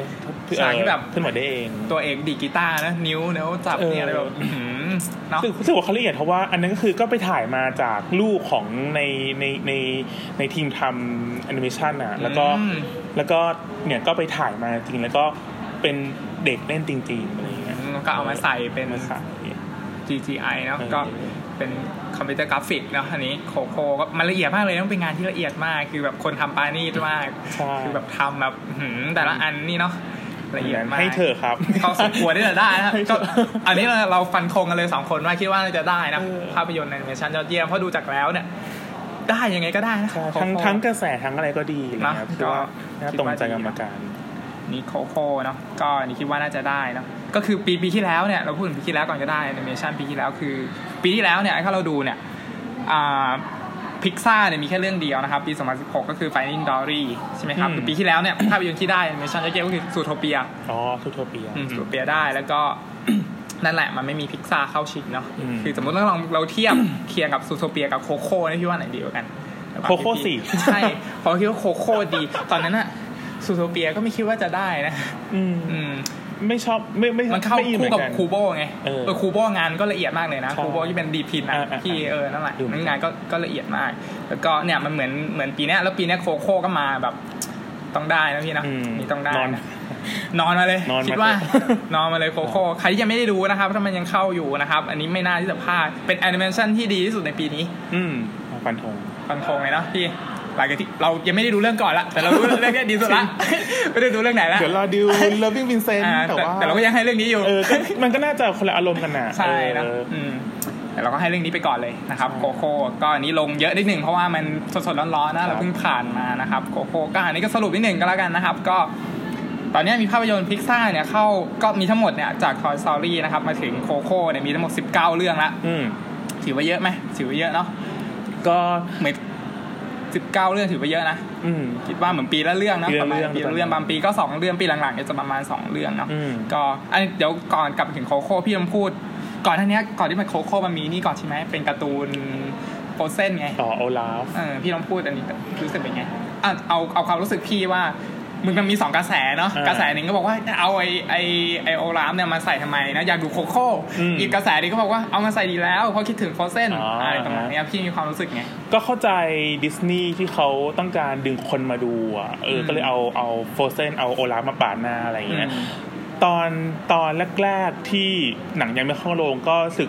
น้อยใจแทน Coco ที่แบบว่ามันเป็นโปสเตอร์ Olaf เต็มๆเลยอะแต่ว่าแล้วตัว Coco มันมันมาแปะโลโก้นิดเดียวอะไรเงี้ยรู้สึกว่านี่เอ้าเชี่ยอ่าคือที่ต้องย้อนไปนิดนึงว่าไอไอตัวภาพยนตร์พิกซ่าตอนที่มันตอนที่ดิสนีย์มันเข้ามา take over แล้วเนี่ยอืมก่อนที่มันจะมีภาพยนตร์ยาวเนี่ยมันจะมีภาพยนตร์สั้นอืมสั้นก่อนสั้นะนพี่ใช่ไหมอืมที่เป็นภาพยนตร์สั้นแต่ว่าตัว Coco เนี่ยไอตัว Olaf เอาไปเกือบโหเกับยี่สิบสามสิบนาทียี่สิบนะยี่สิบเอ็ดนาทีอืมมันไม่ใช่หนังสั้นแล้วเนาะเออมันเป็นหนังยาวเป็นหนังแล้วอะเรื่องหนึ่งเลยก็ได้เป็นเรื่องหนึ่งได้แล้วมันมีเออการ์ตูนตอนหนึ่งไงที่เราดูเออ Modern Nine การ์ตูนนะใช่ใช่ไหมพี่ใช่เออเพราะฉะนั้น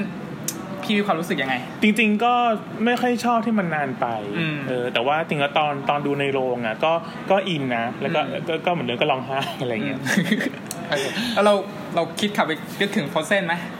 นึกถึงนึกถึงเพราะว่าเนอะโอ้เพราะว่ามันก็เอาเอลเมนต์อะเอาองค์ประกอบหลายอย่างมาใช้มาก เช่นแบบเพลงอะไรเงี้ยที่ ซึ่งแบบ Anna Elsa เพลงก็แบบร้องกันแทบจะทุกคนคือ เหมือนกับพยายามจัดมาให้ร้องให้ได้อะเออคือเหมือนกับนี่แต่ไอ้ตัวตัวเอ่อ คริสตอลว่าที่แบบไม่บ่นเลยก็ยังก็ยังก็ยังได้ร้องเพลงอะไรอย่างเงี้ยคือเอาโอเคก็เพื่อทำมาให้ให้ทุกคนได้ร้องเพลงกันอะไรเงี้ยแล้วก็เออเอาเอ่อเมโลดี้เก่าๆมาใช้อะไรเงี้ยแล้วทำให้เรานึกถึง Frozen ได้อะไรเงี้ยเนอะเออก็อันนี้ก็จริงๆพอก็ชอบนะชอบพอไม่ได้มีมีปัญหาชอบอะไรเนอะไม่ได้แบบการว่าเฮ้ยเราอยากดู Coco อะไรอย่างเงี้ยนะอืมผมว่ามันก็คุ้มนะผมว่านะก็มองว่าเป็นกำไรนะเราเข้าไปดูแล้วก็ได้ดูวันนี้ด้วยแล้วก็ได้ดูโคโค่ด้วยนะครับ ก็ อันนี้หลายคนก็ทะเลาะเหมือนกันเนาะอืมเนี่ยประเด็นพวกเนี้ยใช่ก็แบบมีคนบอกว่าอะไรเลยนะ คนที่คนที่เป็นโตๆแล้วเข้าไปดูอะ แล้วก็มีโอลาฟขึ้นมาก่อนอะ แล้วเกลียด ไม่ชอบเลยอะไรประมาณเนี้ยแล้วก็มีพวกบอกว่าทำไมไม่คิดถึงจิตใจเด็กบ้างอืมเพราะว่าเด็กอะเขาก็คิดถึงโฟเซนอะไรประมาณเนี้ยอืมเหมือนเข้าไปดูแล้วอินกับอืมอะไรประมาณนี้แล้วทะเลาะกันเลยคนสองฝั่งนี้อืมอีกคนนึงชอบอีกคนไม่ชอบ เราก็ยังยึดเหมือนเดิมว่าเราไม่ทะเลาะกันนะอย่าทะเลาะกันเลยมันเป็นเรื่องแต่งใช่ไหมมันเป็นหนังเนาะมันเป็นเรื่องแต่งเราก็เข้าไปดูเราคิดว่ามันได้กำไรอะไปซื้อตั๋วเข้าไปดู Coco แล้วได้ดูสองเรื่องดูสองเรื่องอะไรไปเลยอย่างอย่างตอนที่ได้ดูก็ ก็คืออย่าง Olaf อะพี่ดูพี่ก็รู้สึกว่ามันอารมณ์มัน peak มากก็แบบร้องไห้จริงจังรอบนึงแล้วก็แล้วพอมันตัดมาที่ Coco อะช่วง intro แรกๆอะก็อืมต้องแบบ down down ต้องพยายามหน่อยปรับอารมณ์อ่าใช่มันแล้วมันรู้สึกเหนื่อยคือมันมันมันเหมือนดูหนังสองใช่เรื่องดูหนังสองเรื่องควบอะไรเงี้ยอ่าก็จะรู้สึกเหนื่อยนิดนึงนั่นแหละอันนี้ฟองก็เป็นเหมือนกันครับตอนตอนที่ดูเนาะมันก็เหมือน ต้องเปลี่ยนอารมณ์นิดนึงเออเนาะปรับอารมณ์เอ้าเอออะไรตอนกี้ยังหนาวหนาๆนี่มันเม็กซิโกร้อนเปลี่ยนโทนมากเออนะมันเหมือนพวกคาวบอยอะไรอย่างเงี้ยนะดีดกีตาร์หรืออะไรวะอะไรประมาณนี้เนาะก็อันนี้เป็นโคโค่เนาะถ้าใครได้เข้าไปดูก็จะได้ดูโอลาฟไปด้วยครับอ่าอันนี้ก็แต่ออกไปแล้วล่ะโอลาฟหมดแล้วหมดแล้วใช่ไหมพี่อืมครับก็อะก็สรุปนะครับก็มีภาพยนตร์ Disney Pixar นะครับ ก็คือ 19 เรื่องแล้วตอนนี้อืมอือฮึก็ถ้าเรา นับตั้งแต่ Toy Story นะครับ 1995จนถึงปี 2017 ก็คือ 22 ปีละอืมที่มันเป็นภาพยนตร์ขนาดยาว ให้เราได้ดูการเป็นคอมพิวเตอร์กราฟิกทั้งเรื่องเลย ไม่มีแบบ แล้วมันก็เหมือนเปลี่ยนวงการแอนิเมชันไปเลยเนาะพี่เนาะอืมจากแต่ก่อนที่เป็นวาดใช่ไหมใช่ตอนนี้ไม่มีละอืมอืมก็ก็ก็มีคนพยายามที่จะเป็นวาดมาด้วยอะไรประมาณนี้ก็ให้เราไปเหมือนอนุรักษ์ของเก่าอะไรนิยมอะไรแบบนี้ก็ดีให้เราให้เราได้ดูด้วย แต่ส่วนใหญ่เนี่ยแอนิเมชันก็จะเป็นคอมพิวเตอร์กราฟิกอะ อะไรประมาณนี้นะครับ ก็มี19 เรื่องแล้วก็สรุปนิดนึงก็มีจาก 19 เรื่องเนี่ยครับ มีชนะแอนิเมชันยอดเยี่ยมไปถึง 8 เรื่อง แล้วเราบวกหนึ่งให้ไปด้วยก็คือ Coco เราบวกให้ไปเสร็จสับแล้ว ก็คือเดี๋ยวเราดูกุมภาพันธ์มกราดูปีหน้าเอ่อมกรากุมภาไปปลายนี้นะครับครับ ก็เดี๋ยวพี่ฮัลเลย์ก็จะเข้าไปดูสดนะครับจะพยายามหาทุกปีทางใช่ไหมให้พี่ได้พี่เข้าไปดูแบบสดทุกปีเลยใช่ไหมใช่ตั้งแต่ตั้งแต่สองตั้งปีแต่หลังๆมาอืมอย่างเงี้ยเนาะพี่เนาะเออปีที่แล้วก็มีโอกาสได้ไปดูสดเหมือนกันนะครับก็พี่ฮัลเลย์ก็ไปดูเหมือนกันเนาะดูปีที่แล้วก็เอ่อ ถูกโกเปียได้ครับอ่าปีที่แล้วก็ไปดูสดๆกัน แล้วก็ออสการ์ประกาศผิดโอ้โห Moonlight กับ La La Land peak โคตร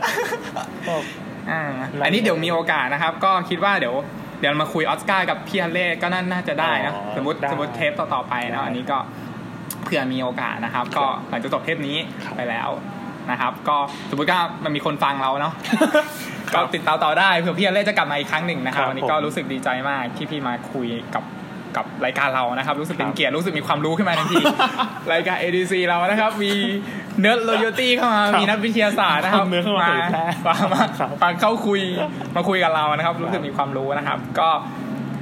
อะชนะแอนิเมชัน8 เรื่อง บวกอีกหนึ่งเรื่อง Coco นะครับ แล้วก็มีเข้าชิง 10 เรื่องอืมบวกอีกหนึ่งเรื่องก็คือ Coco อืมอ่าครับก็คือโอ้ยก็ครึ่งหนึ่งเลยอะประมาณเกือบครึ่งหนึ่งเลยนะครับอืมที่แบบทำขึ้นมานะครับ เพราะฉะนั้น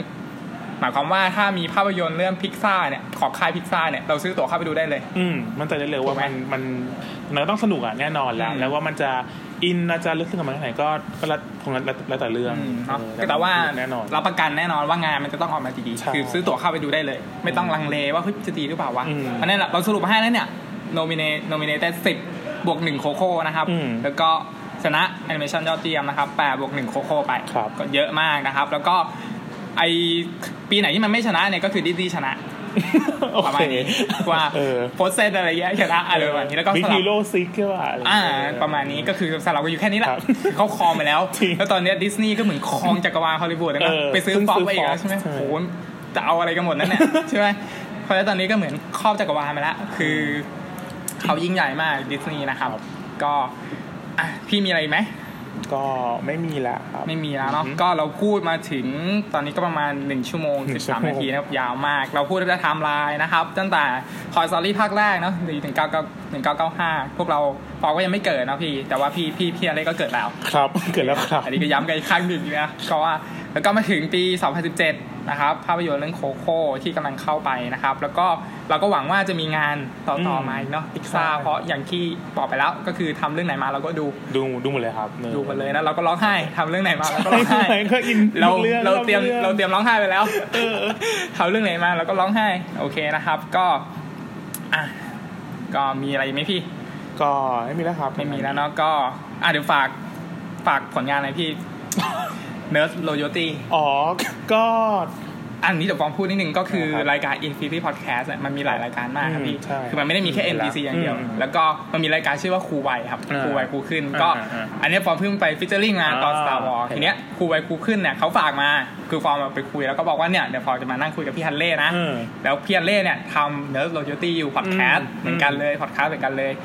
ทีนี้ สิ่งที่ครูไวฝากมาก็คือเขาเป็นแฟนคลับอ๋อของเนิร์ดโลจิตี้ขอบคุณครับอ่าเขาบอกว่าครับให้พี่ฮัลเลย์ไปดูได้เลยว่าพี่ฮัลเลย์ลงเทปไหนอะจะมีครูไวเนี่ยครูไวแคสต์มาดีทวิตเห็นอยู่เห็นอยู่อ๋อครับ คนแรกเลย โอ้อันนี้เขาฝากมาขอบคุณครับขอบคุณเป็นแฟนพันธุ์แท้มากครับโอเคนะครับอ่าเพราะว่ามีมีสาระมีความรู้ครับอันนี้เนาะก็เนิร์ดโลโยตี้นะครับ ก็มีเพจด้วยนะพี่เนาะพี่ก็เขียนใช่ครับเกี่ยวกับพวกวิทยาศาสตร์ใช่ไหมครับใช่ก็จะทำงานิร์ดที่ เต็มเนิร์ดที่เนิร์ดหน่อยอะไรเงี้ยก็จะแบบเป็นวิชาการวิชาการแต่ว่าก็จะพยายามนำมาคุยให้มันสนุกมากขึ้นโดยที่ก็จะเน้นเรื่องของตัวเองเน้นเน้นเรื่องของเพื่อนตัวเอง เน้นเรื่องที่มันของใกล้ตัวแล้วกันนะครับ ก็จริงแล้วก็ช่วงนี้อาจจะหายไปนานนิดนึง เพราะว่าว่าคนทางกราฟิกเขาเขางานยุ่งแต่ว่าจริงๆเราเราอัดไปแล้วอืมเออเราไม่ได้เราไม่ได้แบบว่าโดดไงแต่ว่าอ่าเราฟังเราฟังฟังอยู่เราฟังกันเลยครับ โอเคครับอืมก็เดี๋ยวเราฟังกันได้ในช่วงแบบปีใหม่นี้ก็จะพยายามไปเปิดออกมาครับมีเกินเกินๆไหมพี่แบบตัวอย่างจะมีพูดเรื่องอะไรก็บ้างอย่างตอนนี้ก็เป็นเรื่องของการการท่องเที่ยวเนาะก็เดี๋ยวจะมีสองตอนติดที่พูดที่พูดที่พูดถึงแล้วก็เรื่องของการการเที่ยวเดี๋ยวว่าจะเป็นเที่ยวแบบไหนก็เดี๋ยวถ้าไปไปว่ากันอ่านี่เทียบแบบวิทยาศาสตร์ อ่าใช่จะจะต่อไปนี้เนี่ยเราจะไปเที่ยวกันแบบโดยที่เราจะมีความเลือกติดตัวไปด้วยเดี๋ยวไปเที่ยวแล้วอนุรักษ์ธรรมชาติด้วยใช่ใช่ไหมครับ อ่านี่ก็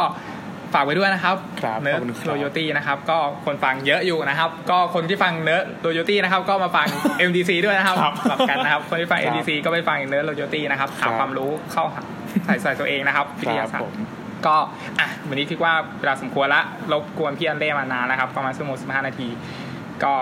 มีอะไรไหมพี่ ไม่มีแล้วไม่มีนะครับผมก็วันนี้ก็ขอบคุณพี่ฮัลเลย์มากนะครับ ที่มาพูดคุยกับรายการ MDC นะครับ episode ที่ 21 แล้วครับครับเราก็ต้องทำต่อไปเรื่อยๆนะครับ ทั้งที่ไม่มีสปอนเซอร์ไม่มีอะไรแล้วก็ยังโอ้